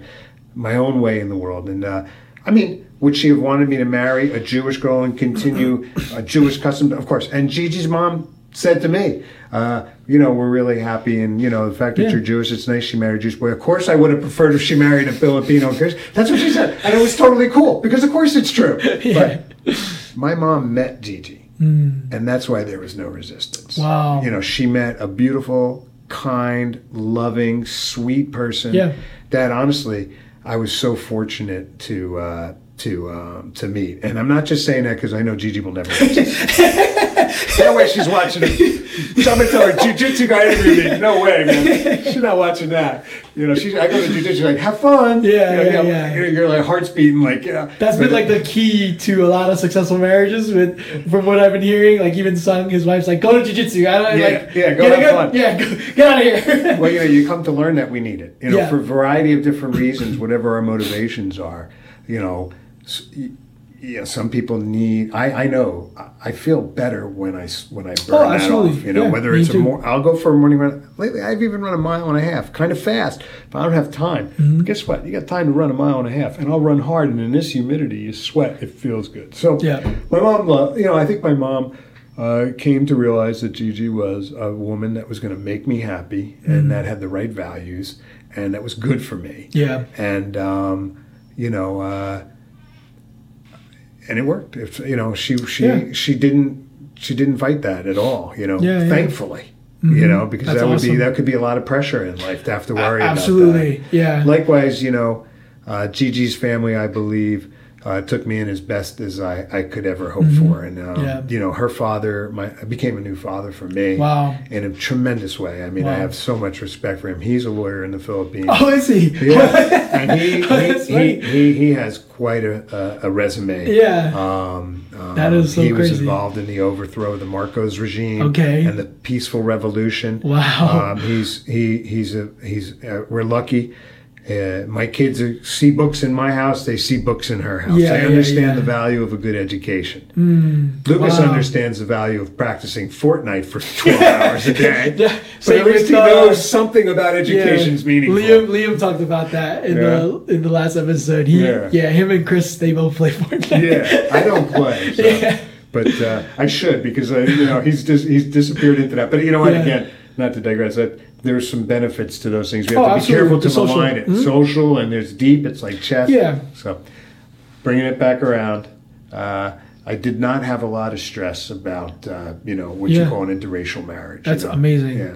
And well, I mean, I mean, obviously, right? Because you have dived uh, pretty deep into the Filipino culture. Like you, you go uh, quite often to the Yeah. Philippines. Like I, I think every now and then I'm like, "Hey Jay, what's going go- what's going on? Like, what are you doing?" And you're like, "Oh, I'm in the Philippines." Like, you know, and uh, you train with the guys out there. Yeah. Um, you know, uh, Steve Kamphuis, you you mentioned. Yeah. Um, you know, I'm sure you know the food and all the lifestyle, the the uh, I, I, is it like a getaway? Is it what is it for you? Is it more family? Like, is It's it interesting. You is know, it like that hippie internal? Like what? I mean, per- well, you know, like that feeling that you got in Hawaii when you took that one, time. number one, family. You know, mm-hmm. the Filipinos, and again, you can't speak generally. Yeah, But yeah. but but if you're going to generalize, and I think most people agree with this, that no Filipinos, and, and a lot of cultures. Well, Asian in general, yeah. It's such a deep thing to, to be together, Mm-hmm. and even as the kids get older, 20, 25, you, know, you you come home on Sunday, you all go out to the mall to a restaurant together, and the mall there is different. There's a church in the mall; it's open air. Oh. outside. Oh, wow, Yeah, the mall. I mean, Yeah, it's let's face it, it's air conditioning. Yeah, you know, yeah. and, and there's Oh, area where kids okay. can play. There's Gotcha. restaurants, there's shopping, there's supermarkets in the mall too. You know, so the mall is really, you know, it's a it's a sort of a uh, not a country club, but it's a it's a uh, town center, if you will. Uh, you see people that you know. So um, so what I like to say is too, and also with my lifestyle, like I'll go out, you know, I have a house out in Jim Thorpe. I go up north. I, I, I spend a lot of time in the woods. Um, I don't call it vacation; it's a lifestyle. It's a you know? lifestyle, yeah. And also, I don't want to just call going to her family vacation because it almost seems to demean it in way. We're not. It's it's it's our life. Yeah. And I wish she could be there more. She has a very close family, Mm. and things are happening. People are growing up. Life Yeah. is going on, and she's not there. And I, and I feel that. And my wife never really talked about, it, never complained about it. But I know it has to weigh heavy on her a little bit. Of course, to be yeah. away from a loving family that you get along with. So Yeah. what I did was, um, you know, I I with my wife, you know, I, we're going, you know, and even Filipinos, wow, you go every year. Sometimes you go twice a year. Is it expensive? Yeah. But guess what? I mean, and you know, It's worth it. Yeah, her Yeah. dad will help us out too sometimes, you know, or all, her dad's very generous. Um, but the point is, is that we make time because that's what's important. Yeah. The toughest part for me is the time change, especially as I get Uh, older. It's yeah. a 12, 13 hour time change. That's crazy. I get my butt kicked when I go to jujitsu. You know, being Yeah. the old guy. You know, and these guys are tough. Um, Yeah. But um, but the family number one. You know, it's it's it's uh, we go over there. My kids have grown up there. They understand their Filipino family Oh, that's awesome. deeply. Yeah. We have a wonderful time. I go for a run in her neighborhood. She's got a nice little neighborhood, narrow streets. I'll go for a three mile run. It's hot, and then come back and have papaya, mango, Ooh. guava, some coconut Yeah. juice, some coconut milk. You know, As fresh as can uh, be. yeah, and uh, and then I found this school, and Steve Kamphuis took me in. His team. Um, uh, uh, Fabricio Campus in uh, Oh, martial arts. He's associated okay. with Fabricio down in uh, Brazil yeah. the guys there, I could run off a list of names. They're younger, obviously, and they're getting better. Yeah. They're really, really good. But, you know, I've had a lot of roles with them, and they've accepted me in. Oh, I've put a lot of sweat on their mats, and I've gone out to maybe I don't know, almost hundred lunches with Steve after class. Or Yeah. I've gone in his van to go to the store to pick up the Gatorade and stuff. For Yeah, the, yeah, I like yeah, driving around. I get to go to his hardware shop or this or that. you know, uh, so when when I'm there, uh, I'm very very fortunate to have that experience. You know, I'll do private lessons with him, all with Brian's blessings. You know, Brian, Of I'm course. going to him. I'm going to train in another school. Do it, and so it's great. Uh, but most important, number one, you know, it's our life. It's it's vacation. I don't know if it's vacation. It, Yeah, and by yeah, the way, yeah. when I get there, I have a computer. I Oh, up, you're still okay. I pick got up a seven three two line. It's like twenty bucks for Mm-hmm. a month or so. I, I forget, but there's ways. Uh, so Oh, it's didn't a twelve hour that. Yeah. time change. So I get up at three in the morning there, which is easy because I'm up anyway for the beginning. It only gets a little hard near the end, but it's usually Christmas time anyway. So people, there's not that much Oh. going on with law. Yeah. And I get on the phone at three in the morning, and they don't know I'm in the Philippines, and it's four in the afternoon here, and I knock off ten or fifteen phone calls, and I go for my run, Oh, that's awesome! and I come back, I drink a quart of water, and everybody starts waking up.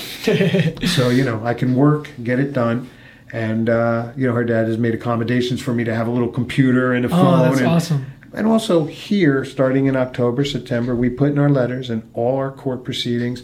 I will be going to Manila, Philippines from blank. And now I have courts calling me up where I have a case being scheduled, you know, in That's crazy. Piscataway, New Yeah. Brunswick, Edison, uh, you know, Highland Park. We'll call say, hey, Jay, we know you're going away, right? You, Yeah. got, you, got, you going again? You're going Yeah. to see your, your wife's family? That's yeah. awesome. Okay, so can we push this off? When's a good day in January? Because we want to move it, but we don't want to have it while you're yeah, away. yeah. No, So, that's really you know, cool. So it's worked out. It's a balance, you know. Yeah, yeah, I can imagine. I mean, I I'm getting married soon, and Congratulations. uh, thank you, thank you. Um, so it's interesting. I'm going on my first uh, family vacation with her. Her, so she she has a thing in Maine that's Uh-huh. very special to them. Oh wow, where at? Um, I love Maine. Ah, I forget the name. It's like Okay. chat chat up or um.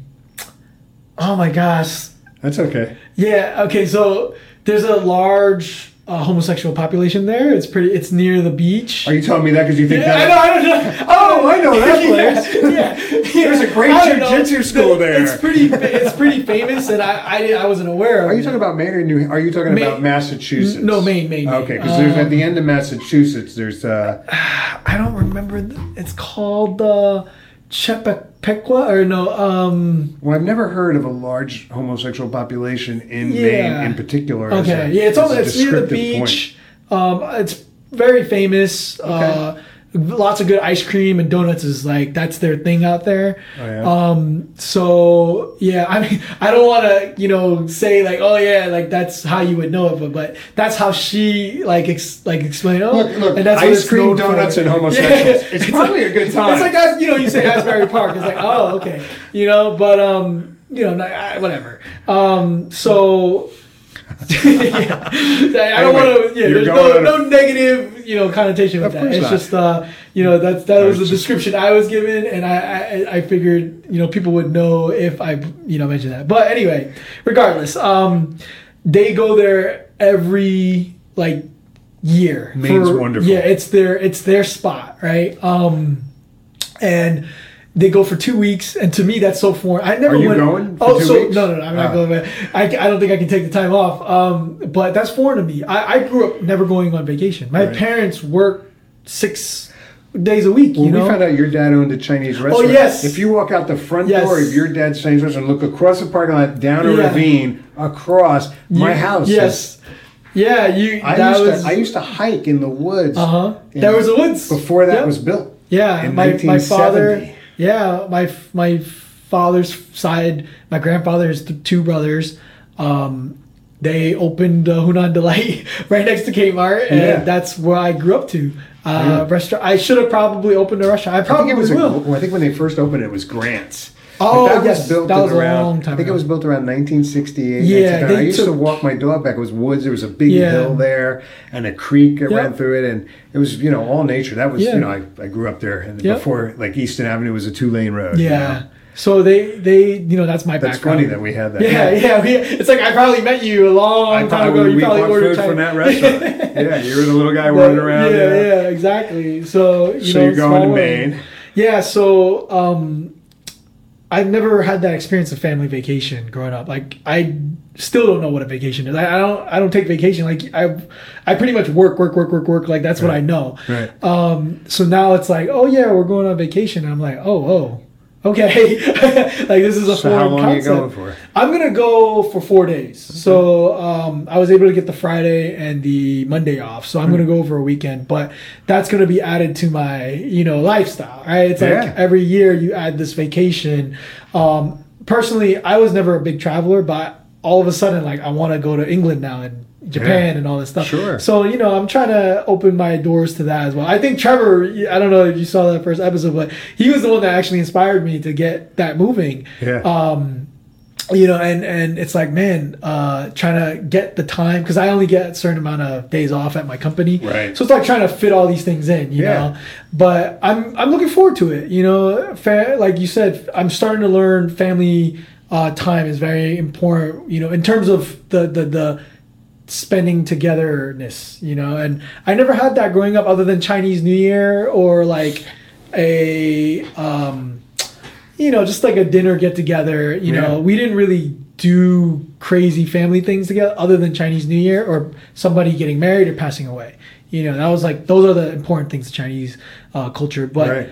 Uh, you know, getting away for vacation, like we don't, we, we, what is that? you know, uh, having dinner with my dad was like a vacation. You know, like oh, we're gonna go out and you know have dinner with my dad. My dad's gonna cook. You know, um, but Enjoy yeah. it. Yeah, You know, yeah. Maine's a beautiful, beautiful state. You have to let me know where it is. I'm sure her Yeah. family knows all the ins and outs. Yeah, but one other thing, you know, about being on vacation, like, you know, you, when you go to a place like Maine, just remember, it's there when you're not there. Like you look at the ocean, a beautiful ocean and the rocks, Mm-hmm. Yeah. and you listen to the sound. It's one thing to look, but you listen to the sound of the waves just taking those shells in and out, in and out. Yes. And you realize that never stops. It's not just because you're there observing Yeah. it. That's the real world too, and you own that. You're part of that, and you get to enjoy that. and You get to go and see that, and just you know, I was talking to Brian today. He just got back from a week vacation down in uh, Yeah, North Carolina, yeah. and he absolutely loved, loved it. Yeah, You know, You And- did- I think we all need it, and I'm starting to see it. yeah, and like I said, you know, vacation's an interesting word. Sometimes, hey man, this is my lifestyle. Yeah. you know, this is going to be a part of your lifestyle now.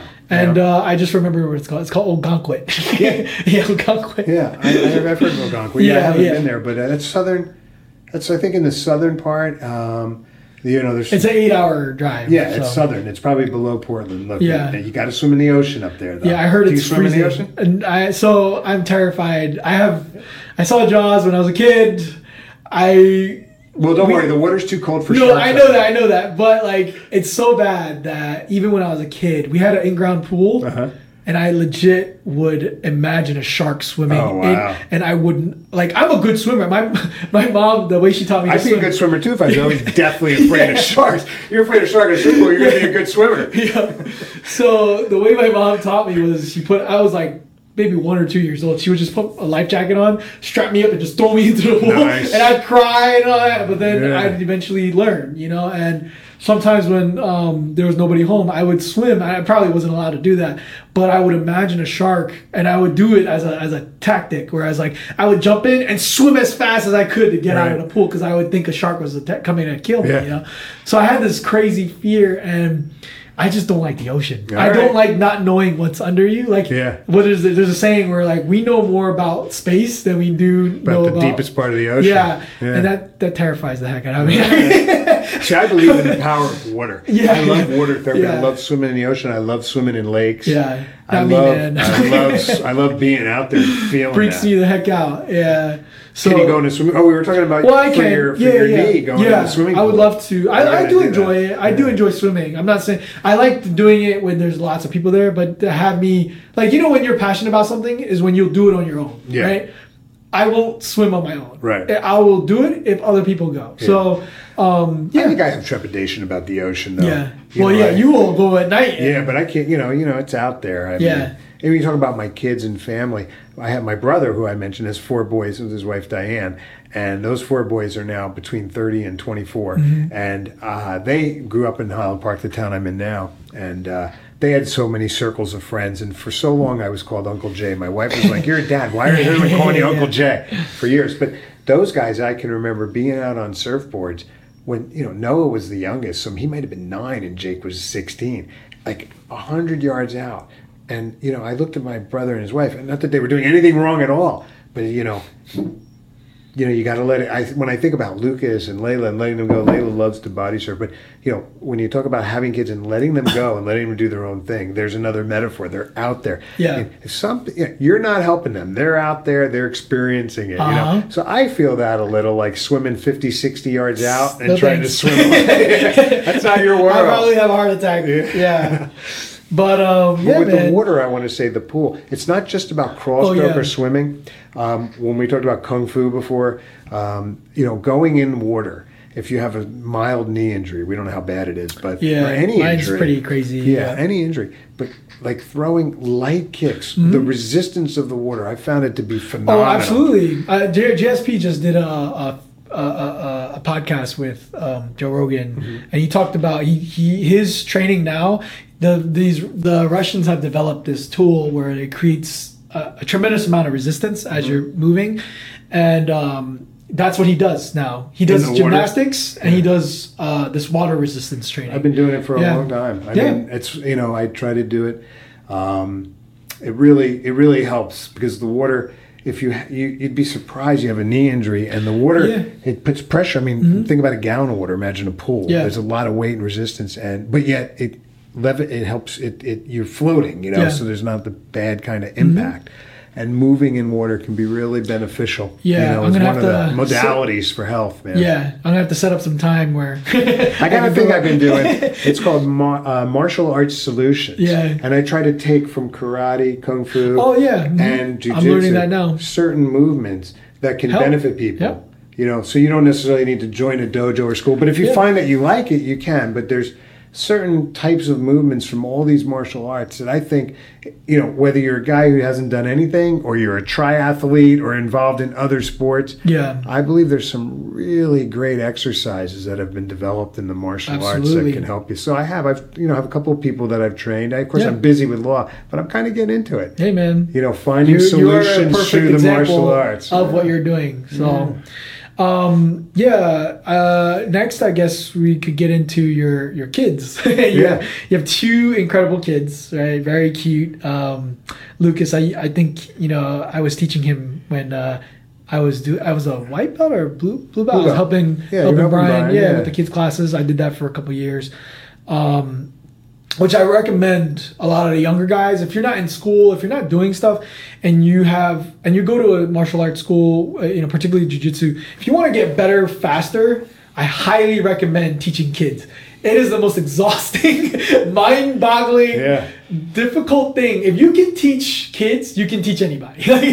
you know That and, and being uki. Yeah, yeah, and being a yep. So It's Brian will so call me. I won't. I, in fact, I got to tell him. He used to do it more, but you know, it comes. But I keep a gi in my car. My office is down the road from him, and uki is when Brian is giving a private lesson. yeah. Uki's you're being a dummy. So he can have me, and if he's giving you Yep. me a private lesson, instead of him rolling me. me, he can Yeah. use it. Now you're getting a free lesson. Yep, you exactly. know? Yo, hop hop on it, you younger guys who Yeah. Don't have jobs or whatever. If you're looking for something to do, Assist. yeah, Help just out at the assist. Do don't ask for any money, just do it and help out, and you will gain so many benefits. Um, and you, you know you earn a lot of trust from your you know your coach.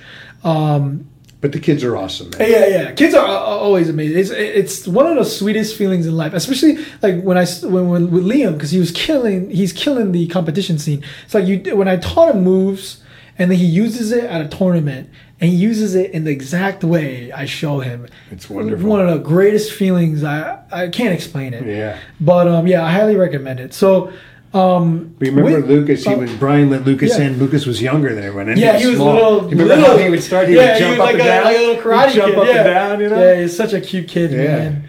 But um, you have a re- re- like a regimen with them. You let them be their own. You know, you're you're trying to develop them a certain way. Um, I see like like the way you know you guys raise your kids at the gym. It's so interesting. Like it's not what I usually see. You know, with my friends that you know are not like around the martial arts and stuff like that. Like I don't know what it is. It's like martial arts opens your eyes to things that you don't normally see in life, right? And you guys use these philosophies that you've gained on your own kids, and you see these tremendous, tremendous benefits.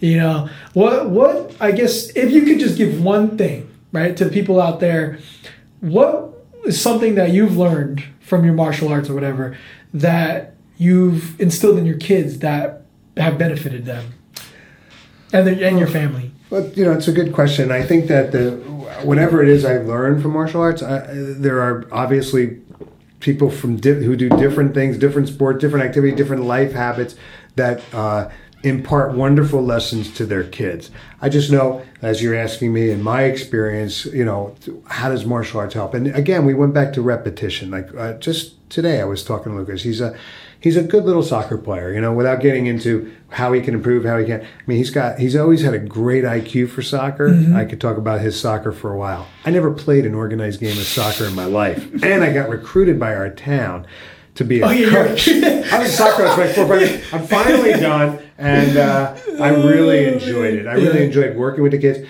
And, you know, the problem is, you know me, right? I don't know soccer, but what do I know? I had, you know, how many burpees should I have them do? No burpees. No, burpees. no, but you know, I had them run. I, I tried to teach kids with the with what I know from the martial arts that you know, like there was one kid in particular I know that kind of thought of himself as the big slow kid. He and I said, look, you're 10 years old. You don't have to define yourself as the big slow kid. Wow. What you got to do is run. Yeah. You know, do some sprints, and he, you know, and he started to realize I'm kind of. And guess what? He was he got quick, and I'm not saying it's from me; it's from his dad and his mom too. Yeah. But uh, one example with Lucas um, with the martial arts, uh, I bought him a nice rebounder.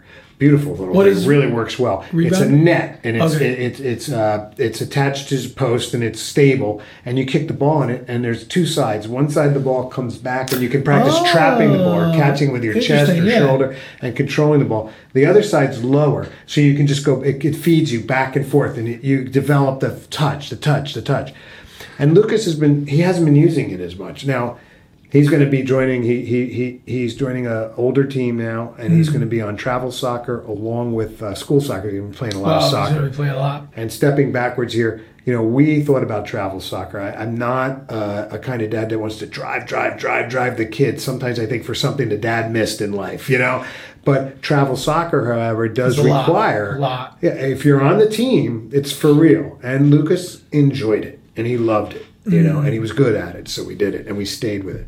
But he he's not a kid that has the soccer ball attached to his foot all the time. Yeah. Which is a good thing. But I know he wants to be good at it and I know what it takes to be good. So from the martial arts, what I said to him just today again, 15 minutes. You go out each foot left and right. You get good with that rebounder in a minute, you know, you could get 100 touches, but that's a lot. But let's say 40 touches, I said to him, you know. So in a minute, 40 touches, because sometimes the ball will run askew, Yeah. you got to chase Yeah, it, you you make a get it yeah. mistake, or you start looking at, you know, a B. Um, but 40 touches in a minute times 15 minutes, that's 600 touches. If you do that just 20 times a month, you're going to have 12,000 more touches than you have now. And you have That's to believe incredible. me that without you knowing it, your brain is malleable. Like we talked about, Yeah. Mm-hmm. thinking repetitive negative thoughts and creating a Yeah, negative channel. yeah, yeah. Or it's also malleable, like we talked about drilling jujitsu or, or the logic that some sort of funky logic thing that was involved with with a test of how what house and what door So I true, up so that I had no idea Yeah. I would improve. And I, Lucas, you're going to get a feel for the ball. And what happens is when that ball comes through the sky in a competitive game with a great player closing on you, it's going to hit your foot and roll two feet away and you're going to mm. lose it, or it's going to hit your foot and roll two inches away and you're going to juke the guy, meg him, go through his legs. So by doing this, your brain trust trust the your trust your humanness. you know, Yeah, trust the potential for learning something I didn't do when I was a kid. Yeah. You know, Mm-hmm. I want you to be better than me. So go out there and get the repetitions. Don't think about it. Don't do it. judge it. Don't say I don't like it. And I say to him, like has nothing to do with it. just just get in and it's your meditation. You love soccer. This is your gift to yourself to go out there and play the ball against the rebounder. And by the way, it's a beautiful rebounder. You know Wow. who uses it? Bart, our new dog. He runs and he Your dog. he propels himself off of it like like like Batman or something, like a Spider Man, Yeah, yeah, Spider yeah, Dog. yeah. But uh, so that's what I do with Lucas. Layla, I will start to talk to her about jujitsu philosophies. Shh, shh, Daddy.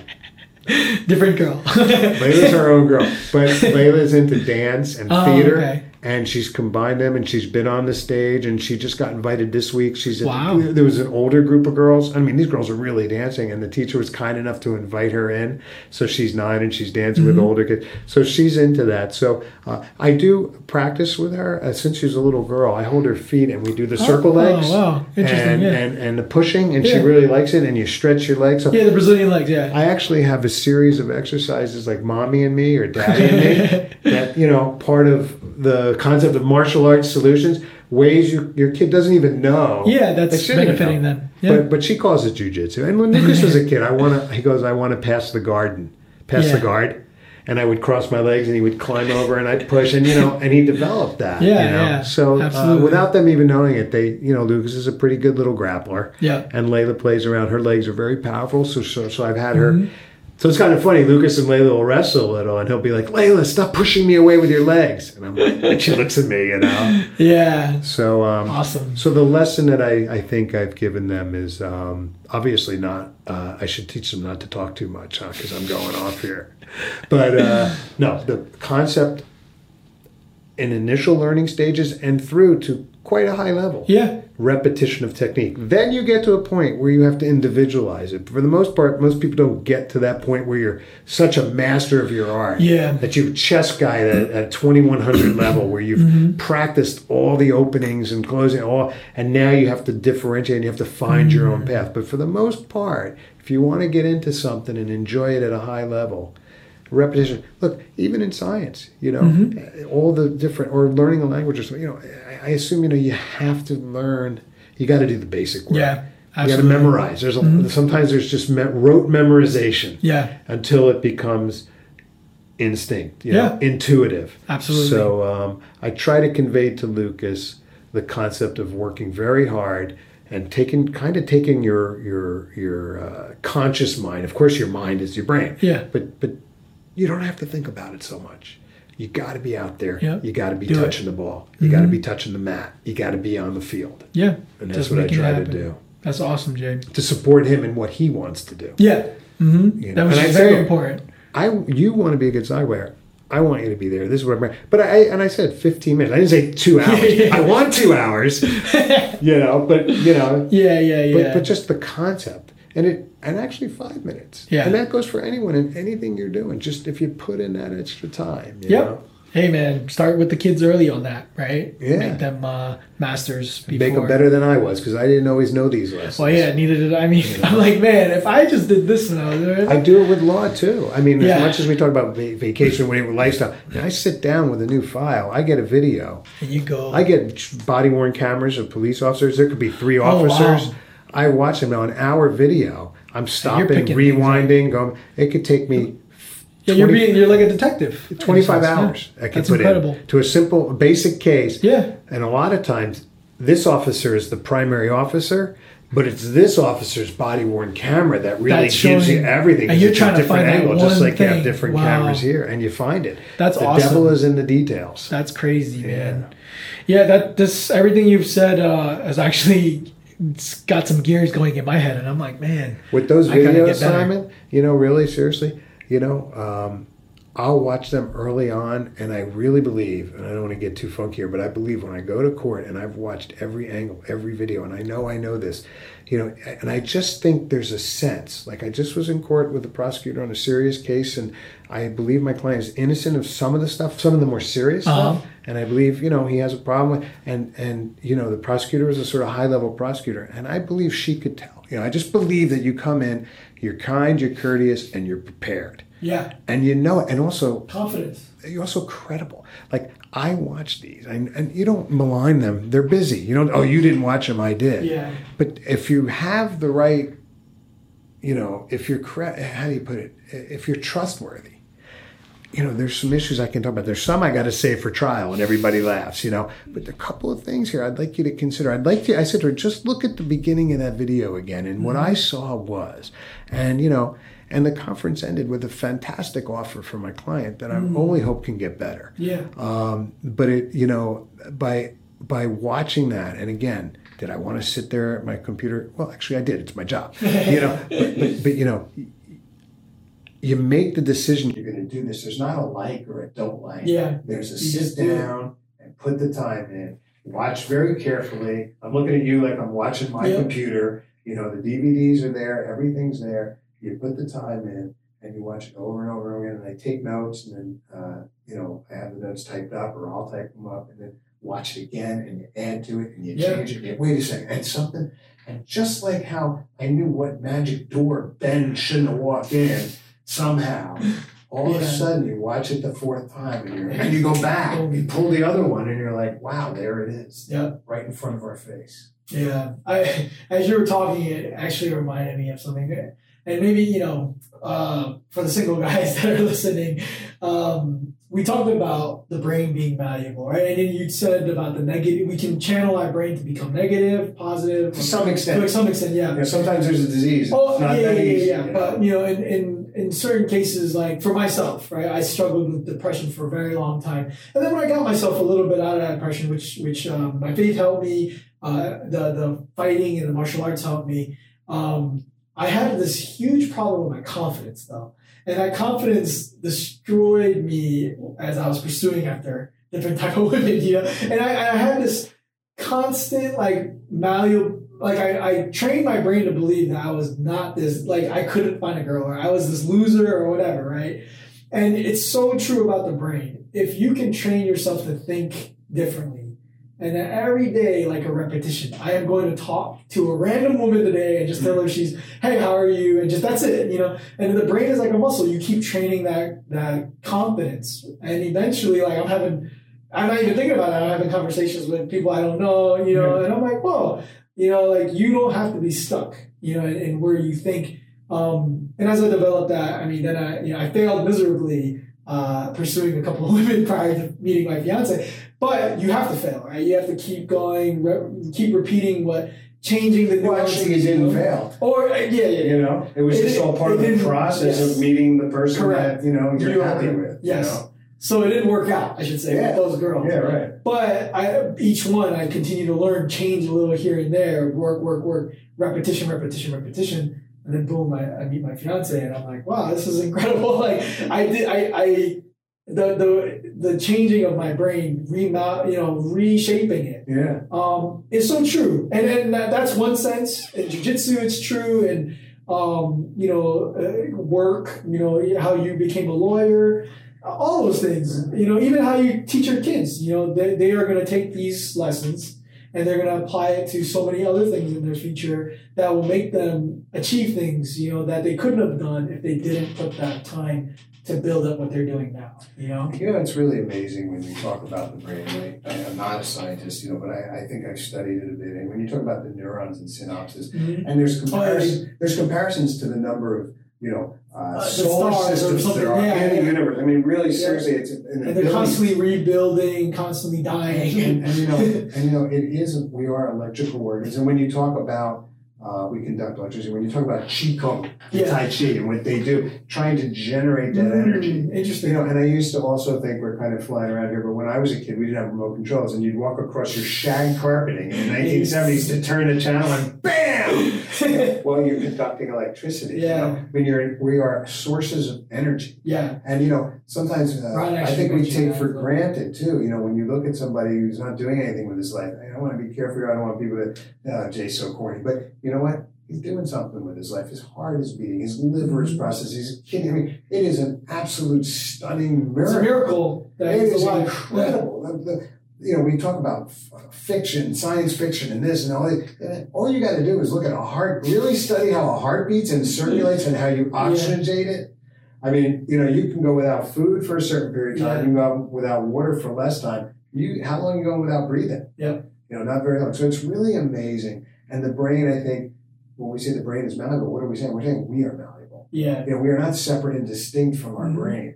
Um, now they're finding evidence too that the gut has a lot Yes, to do with the definition of Yeah. personality. But Mhm. you know, um, I, I think that That there are diseases. Yeah, there's diseases of the brain called depression. I think that to some extent um, we use that word too broadly. Yeah. Um, uh, Oliver Wendell Holmes said, I don't have the quote exact, but he said something along the lines of that it's the, it is the, uh, uh, I forget the, uh, the imprecision of language that causes confusion of the mind. He Mm. was talking about an agreement that people had reviewing a contract case or something. He said, you know, here it's the, it's, it wasn't the exact quote, but I can't remember, but, you know, we're stuck sometimes in expressing ourselves, even to ourselves, our Mhm. internal dialogue Yeah.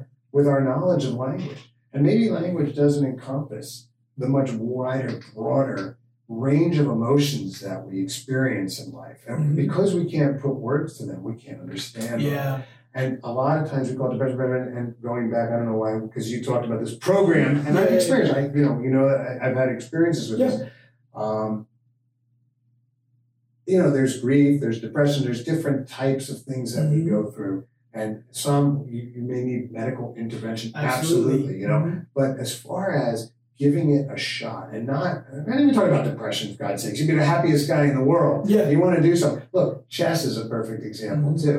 I'm not very good at it. But if you continue to play that, there's proof is in the pudding. Play chess over and over and over and over and over and over and over again. Guess what? You're going to get better at it. yeah. And, and that's your brain Yeah. Changing Absolutely. subtly. So, you know, you come to a point where you start to realize that and you play with it. And, um, and uh, you you learn two things. You know, you become really good at something, and you realize, like skiing, uh, you know, you go up a, a mountain and uh, and you're like, this looks okay, and then boom, all of a sudden you get up into the higher areas, and it's just a giant bowl. Yeah. Well, then you get into something, and the deeper you get in, and you learn, and when you hit that point, if you want to, sometimes you just want that three month keto course. That's enough. Yeah, yeah, yeah. You know, you want to do six weeks of French cooking, but you don't need to be an excellent chef. If you do continue, it opens up, and all of a Yeah. sudden you're confident as a new white belt. Yeah. You know, you get to that, and then you realize, wow, and and you've come to realize, you know, and good things happen. So you made those changes for yourself. You decided to to to to, to have a mindfulness about your confidence, Yeah. and you met your wife. Yep. And you know, back to depression. I mean, um, if if viewers are interested, there's somebody who I follow that um, uh, there's all this scientific study on uh, the, the vagal nerve in your belly and things like that. Um, and there's been her name is uh, Dr. Rhonda Patrick. I'm a huge fan. I listen to almost all of her stuff. Um, but they just recently found um, some connection to depression with inflammation uh, in, in your gut. Um, and that usually comes from eating processed sugars, right? And um, so they found that there might be a connection to uh, your your brain um, not being able to process certain things because of this inflammation. And uh, it's very interesting. And I mean, we're, we are scratching the surface. We're on on on these mental illnesses. We we I mean, even if you think about like how drugs are prescribed. Um, most of the time, people aren't even given blood tests or anything. It's just like, oh, well, try this and let's see how it makes you feel. You know, Well, look, um, when it comes to a drug like that, Yeah. sorry I interrupted again. As much as you want to think of pharmaceutical industry as benevolent, yeah. you know how much money it costs to bring a drug to market? Oh, actually, well, I work in the pharmaceutical Yeah, industry, so, so, I You know all They're going to have a one pill for all. Yeah. You can't have a different pill for everyone because Yeah. nobody's making that pill. So continue. I'm sorry. So no, no, no. Along that line, Now, you what know, I'm saying is it's that a prophylactic that may or may not work. Exactly. And the thing is with the medication is that so um, in the past, I mean, I don't want to get too much into it. Uh, if, if people are interested, then just look up doc, uh, Dr. Rhonda Patrick and you know listen to her stuff. But there were studies done in the in the 60s or 70s, I believe, where um, the the pool of, of people they did the, these depression and giving them drugs uh, for cl- the clinical trials for the drugs that we're using today. Um, were people who were clinically depressed, like actually hospitalized for depression. Mhm, Serious. As uh, the 80s came around, the the studies changed and they started. It was anybody who felt depressed that you didn't have to be hospitalized. They found that I think the number I could be wrong, but it was uh, for the hospitalized folks. Those drugs helped 60 to 80 percent, I, I believe, uh, which which show that these drugs work.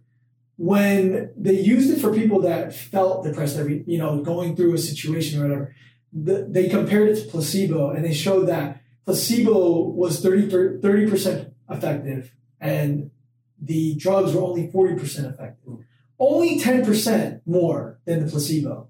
So now people are being prescribed these things for something that they actually could have dealt with by exercising um, you know uh, talking you know Physiological Physio- changes. yeah, Or exactly. emotion- or- Emo- yeah, um, not technically, you know, being uh, clinical, true clinical depression, you know. And I, I, I, I'm also somebody who, who's very like, man, make sure you get blood tested, make sure you get everything possible, like markers, genetics, you know, done because once you start taking that medication, it changes your brain chemistry, you know. And I, uh, for me, I'm like, make sure you You really need it. yeah, because because you don't want to say every like my doctor, who's amazing. Um, he's like, we tend to medicate ninety percent uh, with the ten percent of the drugs that people actually need, when when only ten percent actually need it. you know, and it's like crazy. A lot know? of what I see, I mean, I on cases of extreme financial difficulty, uh, with, uh, with, I, you know, drugs, drugs. Yeah, Self, 80-20 but it becomes self-medication. yeah, And, you know, I'm sitting across from people on my desk. need it, but and I- eighty percent are getting it. Yeah, I, I'm, I'm sitting across from people on my desk where I'm looking at the intersection of criminalization, criminal law, and mental health and drug abuse. Yeah. You know, and the criminalization of self-medication. You know, Oh yeah, and you're now we're talking beginning to find you know, marijuana, like CBD, like that. Yeah. CBD, THC, and marijuana, and the different positive impacts it can have, and things like that. So, you know, I have to work with my clients, and I, I mean, I see the stories, you know, It's and incredible. it informs me, and I see People going to jail for years for some marijuana charge that will not be anything in the next couple of years. You know, And I also see, like you talk about biology. I mean, when you talk about puberty, you know, and not when you talk about puberty, we're talking about puberty. I don't think we're talking about when you talk about it. Uh, it's just a, these crazy ways we talk. Yeah, yeah, yeah. But and kids, you know, the brain developing. What were you thinking? You know, and I, you know, I'm not an expert. I work with psychologists a lot. I send my clients psychologists. They send me reports. You know, I read. I try to study this. And you know, 2021, 22, the prefrontal cortex isn't completely developed yet. And the answer Yeah, is yeah. wasn't thinking. He Yeah. was operating. I mean, that's why we can send kids to war, but we don't let them drink. It's, it's You know, it because is. because they don't they don't they- they have a different ability to uh, to assess risks. correct, correct. You know, so you know sometimes parents will say, you know, "What was my kid thinking?" Like, Yeah. "Well, you know, he wasn't thinking. Well, that's his problem. That's not his problem. No, He's that's- actually perfectly normal. Yeah. You know, he just hope he makes it through this Yeah. time okay. Yeah, You know, and how do we? And how for me as a counselor, see, I like to think a lawyer is the black and white on the book and the DVDs I was talking about, and but and then being a counselor, as much as I have the right to give anybody advice on how to live a better life, you know, I should try to follow that myself. And so Yeah, I'm very careful of that, and I know that I can be brash at times. I Mm-hmm. know that I'm misunderstood, or I feel misunderstood. I shouldn't say I am misunderstood. I might be misunderstanding the impression I'm giving Mhm. other people. Unfortunately, know, we want our inner self to correspond with our outer self as much as possible. But you know, you, you come to understand that there's certain ways I find that I have to talk to young offenders, 17, 18, 19, Mm. 20. You know, I just, you know, there's, I, I don't want to paraphrase it now because it's hard because it depends on who's sitting in front of you. yeah, yeah, yeah. But you have to be cognizant of the fact that it truly is, a lot of times, it, there, there are biological things going on. And a lot of people maybe you might say, oh, you know, here you are giving a guy an excuse and, you know, uh, you know, sort of a right wing approach to it, like, you know, uh, you know, everybody's a victim, you know, if even if you're, no, I mean, I'm just trying to understand people. Yeah. These things are happening. Why? It's not always because people are horrible or terrible. So, bringing that around, you know, I work with cases where I would say that I'm dealing with a lot of times people who could be interpreted to have certainly distress, borderline Mhm. depression, some drug uses, some conflicts. I mean, I can't tell you how many clients I've had with a dad and a kid, 18, 17, and they are going at it. Mhm. And I tell Lucas straight out, Lucas, I work with 17, 18 year olds. You need to understand at 12 years old, there's only one way this is going to work. This is tough. And I'll say to them sometimes, if you and I both are arguing about something where there can be no negotiation because I'm the dad, you got to give me that, man. And I'll try to say to him like Yeah, a friend, yeah, like, yeah. because if you don't give it to me later, then we're really going to fight. Yeah. So there has to be, you know, an understanding as best you can that, you know, you get to, you get your input sometimes. You Yeah. get your decision sometimes. Sometimes you don't.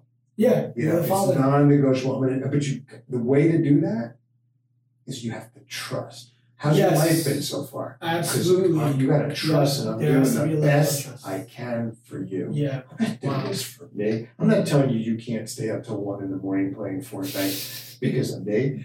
I'm telling you because it's going to burn you out in Yeah. the morning. You know, and that's just a small absolutely. example. No, Sorry. Bringing it back around. So yeah, you No, know, I- there, there's the, the the the brain. There are. It's tremendously complex.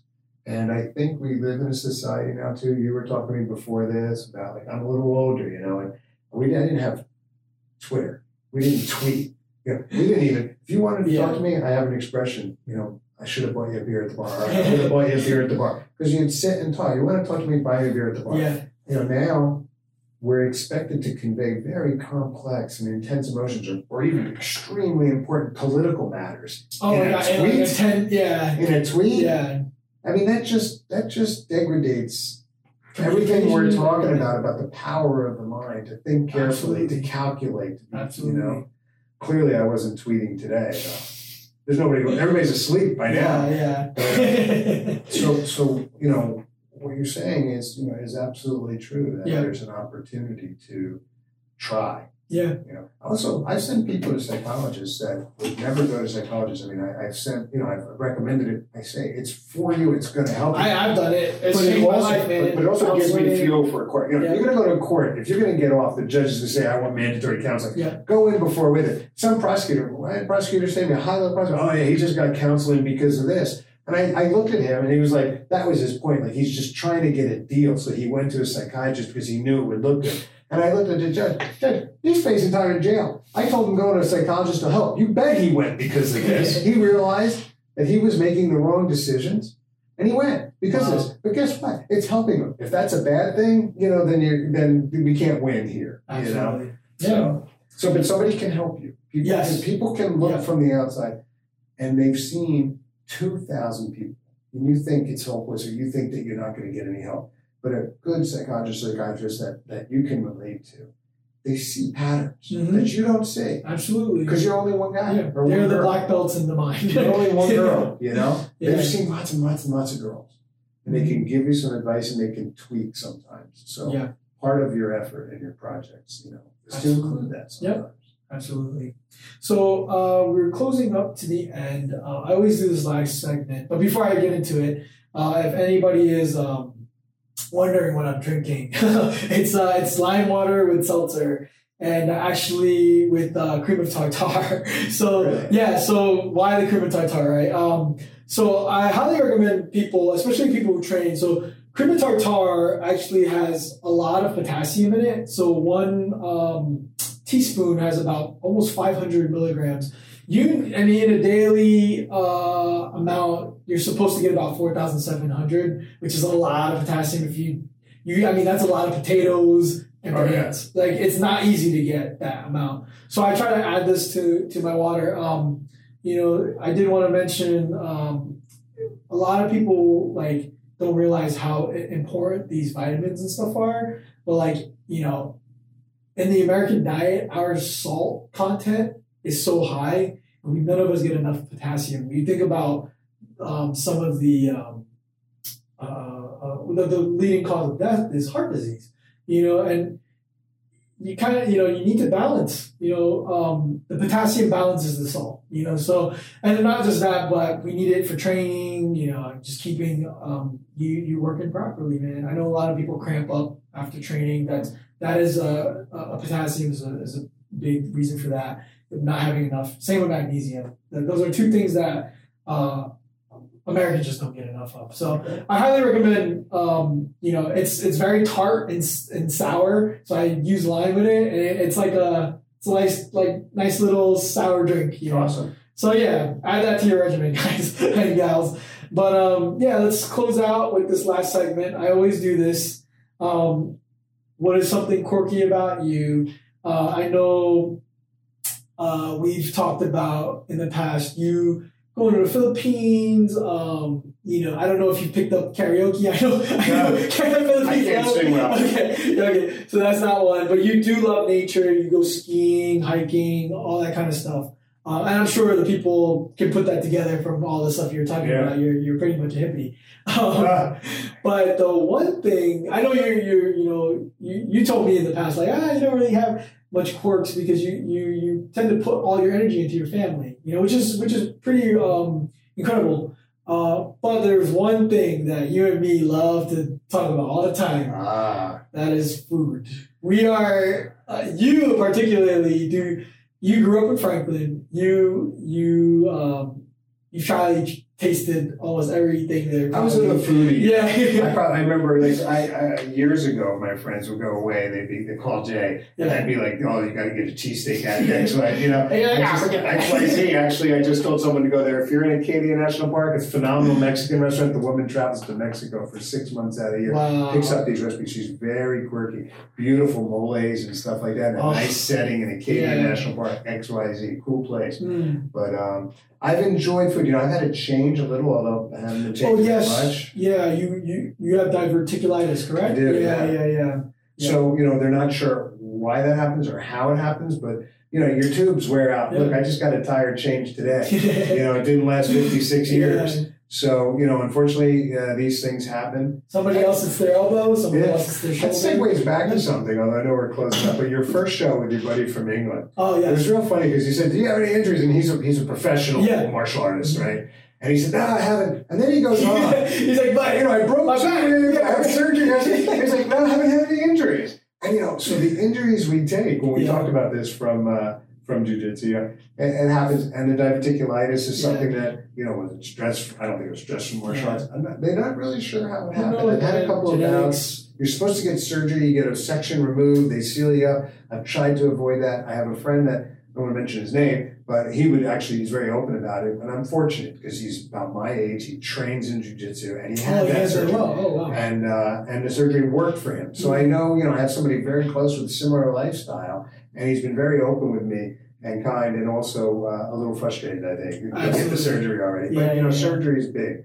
But uh, I try to work with it. Um, uh, so so it's changed. We talk Yeah. about food. We I can't eat a whole pizza anymore. Also, you know what? I've come back. I think. Uh, More quality than quantity. I think I think I think a big thing is uh, I think that one of the big problems with health is just overconsumption. Yes. Especially here, we eat. I've so changed much. that as well. Yeah, Yeah. big time. Like I love Indian food, but I want to go to the buffet because you get treated. but then I eat three plates of Yeah. food this big. And it's you like, really don't garbage need it. Yeah. You only need about maybe half this glass of Mhm. food. So now I like to think that if I ate a meal, could I go for you know a nice two and a half, three mile jog? I mean, I ate a meal, so you can't go run a marathon. But Mhm. yeah, I'd like to think that I could eat and within an hour train. Yeah. I, did I, but I still have that tactile thing where you want to, sh- you know, eat some ribs, you know. Hey man, it's. I think it's in us. Like we love our cheat days. And But I love food. We've eaten it. We, Yeah. we tried. Uh, we went over to that Mexican place in New Brunswick introduced me to um, carne asada fries with uh, uh, the mole else. sauce that you put together yourself. And the owner was like, "Wow, that's a great idea." yeah, yeah, that was that was something. And then, I like a um, lot of different kinds of food. Of course, in yeah, the Philippines. tamales. Yeah. You, you, you. I think you were the person that were the one that like really got me into it because I was like, what the? I never had a tamale. Oh, really? Yeah, I know. I didn't even know what it was, and then um, We're lucky. New Brunswick. There's a few Yes, places that make there's they wrap them in the corn leaf, yes. and they're a buck and a half. Oh my gosh, the Yeah. chili con uh, carne. Oh my goodness, that's There's a chicken mole, the, the uh, uh, mole, uh, mole sauce. Yeah. um, That's like the Mexican food that most people don't know about. That that Yeah. that eat like you know Mexican, where like Right. the the burritos and the tacos. well, it comes from different areas. Yeah, yeah, Mexico. yeah, yeah. Mhm. But that's like the oh man. Yeah, And then there's a range of Chinese food. Gabby's, Gabby's on uh, Yeah. Livingston. There's a new place. place I discovered uh, that people have been talking about is Fusion in in uh, North Brunswick. Okay. Yeah, we gotta we have to hit that up because I've been hearing lots of good things about them. Um, We have Chef Ton in Highland Park now, which yes, has really a good, authentic, Sichuan, wonderful, Sichuan wonderful restaurant. food. And then in New Brunswick, you have uh, long time, forty something years Maymay. Now, Yeah, Maymay, my Maymay, competing, my, my family's competing restaurant. Maybe it is. I don't know how they get so much rice, Yeah. fried rice, in into the a box. container. Yeah, It's like you pour that out, and, and, Yeah. and Maymay is just a special kind it of, is. Yep. you know, they're in a black Hood- neighborhood. Chinese. They've been in African American neighborhoods for years, man, and yeah. people want good value for their buck. Hey, listen, And they make some fantastic food listen, there. man. everybody loves it's it. on point. Yeah, Maymay's is is a well known spot. We got to Um, bring the boys there. Yeah, yeah, yeah. I, I, I actually went there uh, in high school, and I remember their food is good. It's just I felt like I was cheating on my. Oh, yeah. I felt like I'm cheating on my family eating at this place. But that's the I think in Franklin, Maymay's is an institution. It's, Yeah. it's a very well known spot. Food is good. Um, I enjoy it. I've been eating. My dad was in the restaurant industry, so that's what kind of exposed me to. oh, I it. didn't know that. Yeah, I grew up in the Oh. restaurant industry, and Oh, uh, know you know when Thai first started coming around, there were people like, "What's that What the heck Thai food?" Same with sushi. and I was eating Yeah. man. You know, so I like trying different foods, and I like understanding them a little bit. I mean, Yeah. I'm no expert, but understanding the cultural evolution of different. types Yeah, of food is getting so crazy You nowadays. know? It's getting, it's like evolving like jujitsu Yeah. is, right? It's like no leg lock game in the past, and now it's like all this crazy hundred hole stuff. They're doing the same with food. It's like, man, who who knew you could have done this Yeah. and this and this and this? Andy, Jeff, Sung, and I, I guess somewhat of the older guys, went out with our wives to a Korean restaurant. Andy, Oh, and, yes, and one uh, of their other friends, uh, yes. Yes, that's You some spot. But it was nice for the for the jiu-jitsu guys to get Yeah. together, go out. You guys are called the uh, the older folks. You guys are what the great the silver wolves or yeah, silver foxes? the Great Tigers. The great tigers. yeah. yeah, yeah, yeah. Our, our younger guys do that as well. We go out and have some food. I take them to a lot of the authentic Chinese spots that's cool. um, in uh, Edison, and they're like, "Well, I've never had this before. What's dim sum? What's this and that?" Oh, you know? really? Yeah. They, I mean, they, he comes from Ohio. Like, what? Yeah, you yeah, know? yeah, yeah, Like, you know, you know, they, I used to have to go to Chinatown for dim sum. oh, they have some good places here now. You know, by the way, I was one of the first white guys with the group of first non-Asians to be in the lion dance in New York City. Oh, Chinatown. really? Wow. You I mentioned can- New Year's. I cannot I was in have thing. kids and Yeah. bring them to something like that. They used to have fireworks back then. Now they don't allow it anymore in the city. Yeah. And I remember, I think it was 1980. I was in. The little Chinese kids were throwing firecrackers at me like I was, the, you know, the, the white ghost. You know, Crazy, yeah, gweilo. Yeah, well, we had to go Gweilo, there. We, didn't have to. do- We would go to New York City for dim sum. And Yeah. slowly we Well, got Wonder. Seafood and a That's few the places. best. Well, yeah, Wonder Seafood, yeah, it's it's okay. Um, you know, a funny story about the whole lion dancing Uh-huh. thing. Um, back in the day, it was connected to a lot of the mafia Oh, yeah. You know, it's like you uh, they for protection. The red envelope. the red envelope. Yeah, lucky money. Yeah. Not lucky money. No, that was protection. yeah. It was very interesting. Uh, my dad grew up around that. My grandfather had friends, all that. My uncle, uh, his name is Uncle Muffin. he was in a he was in a um, in a, in a triad sect. it. Yeah, yeah. What happened? I got pretty decent at Kung Fu, and then I was invited to do this, and all of a sudden I'm looking around, and it's cold. It's Chinese New Yeah. Year's, you know, and I was looking around like, whoa, eh, there's some interesting, and I realized I was sort of like, you know, Yeah, Getting I probably should have said that that. didn't wanna get involved with. I don't have an uncle. Yeah. Uh, yeah, I don't have a. I, Well, you I can't talk about it, doesn't to on. yeah. yeah, but I mean, it's all expanded now. There, I think it's a different. Uh, we're in a different age now. Uh, Oh, yeah. Chinatown's different. You know, everything's different. Um, It was yeah, about the food. The food, about the food. yeah, the food is.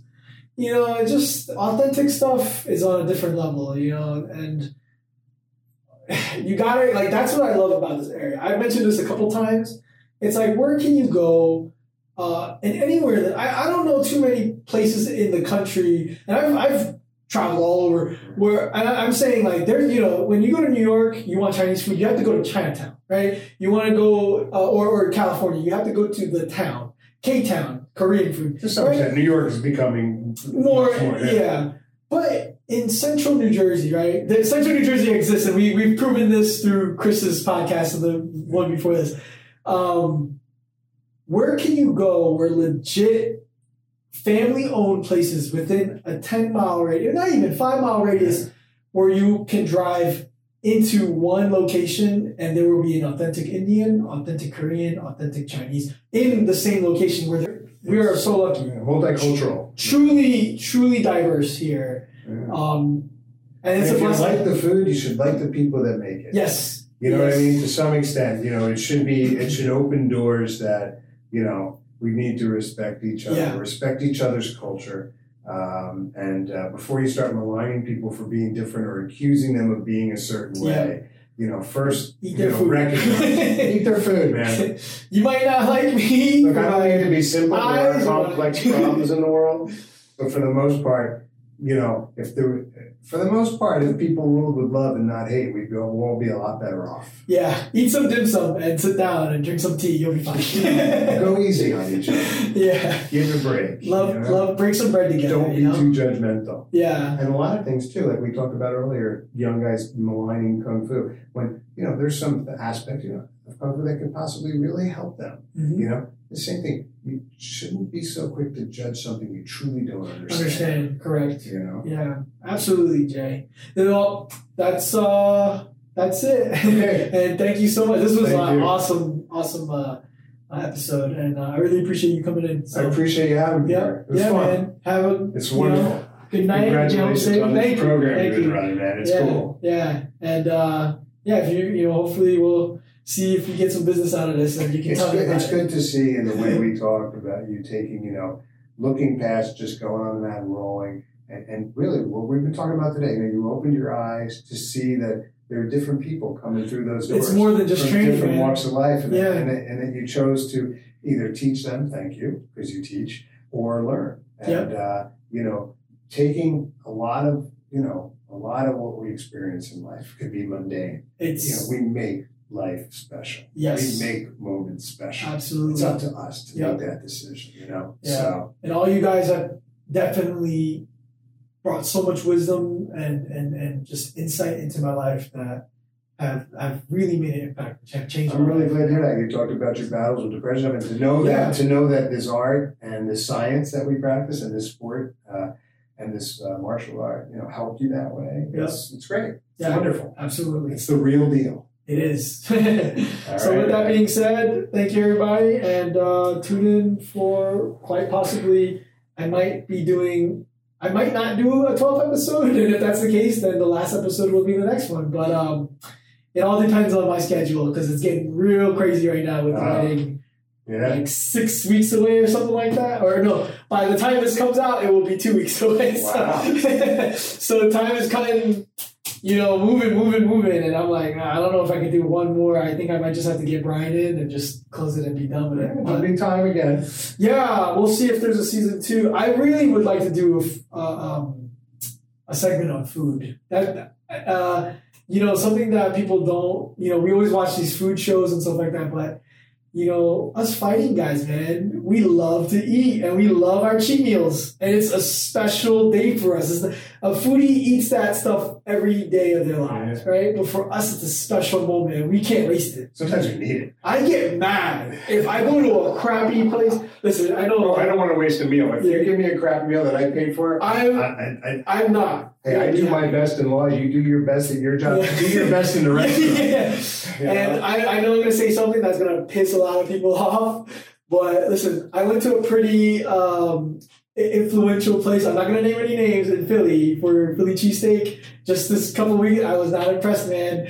You Uh, didn't ask me where to go. I'm not gonna say. We'll oh, about it oh, yeah. Maybe I need to try again, and, I, and people need to comment and tell me where, where I need to go. But I went to a pretty, you know, well-known place, and I was like, bro, I get a better cheesesteak at my uh, Italian deli right there. We'll go off the Um, air. You'll tell me which place. Yeah, yeah, yeah. I'm gonna guess the place. Yeah, okay. But um, listen, I mean, even Anthony Bourdain said the best cheesesteak is in New Jersey. That's right. Cherry Hill. Yeah. He likes place Uh, Camden. or Camden, Place in yes. Camden and Cherry Hill. And he's, that's from the man himself. I, you know? I've eaten at both of them Yeah. over a time. can you can you can, can you attest to that? good. Yeah, they're very good. But I Yeah. kind of like, you know, when I go for a cheesesteak, my favorite one in Philly, I'm actually getting two. I'm getting a cheesesteak, but I'm getting the roast pork broccoli rabe. That's what I heard is the sandwich to get. That's what I heard stadium. Is I what like you got to do in Philly, not the cheesesteak. Like that's a tourist You thing. get the cheesesteak. right? You get the Yeah. cheesesteak, but you get the roast the- pork, Yeah. provolone broccoli rabe sandwich, and I personally. What's the name of that? It's called the the It's Italian sandwich. I, Yeah, it's, yeah, uh, yeah. Uh, Tony Luke's down by the stadium. Now, I know a lot of guys in Philly, and they're gonna be like, "Oh, Jay hasn't been And- too." Oh, But- okay. But, in and out, relatively consistently, and the sort of atmosphere of it, you know, Tony Luke's works. Mm, You know. Good news. Good news. All Yeah. right, man. But awesome, man. Okay. Have a good night, brother. You too. Yeah, take care. all, all done. Oh, I that probably went a little bit over two hours. Let's see. It's probably dead. Yeah, it's dead.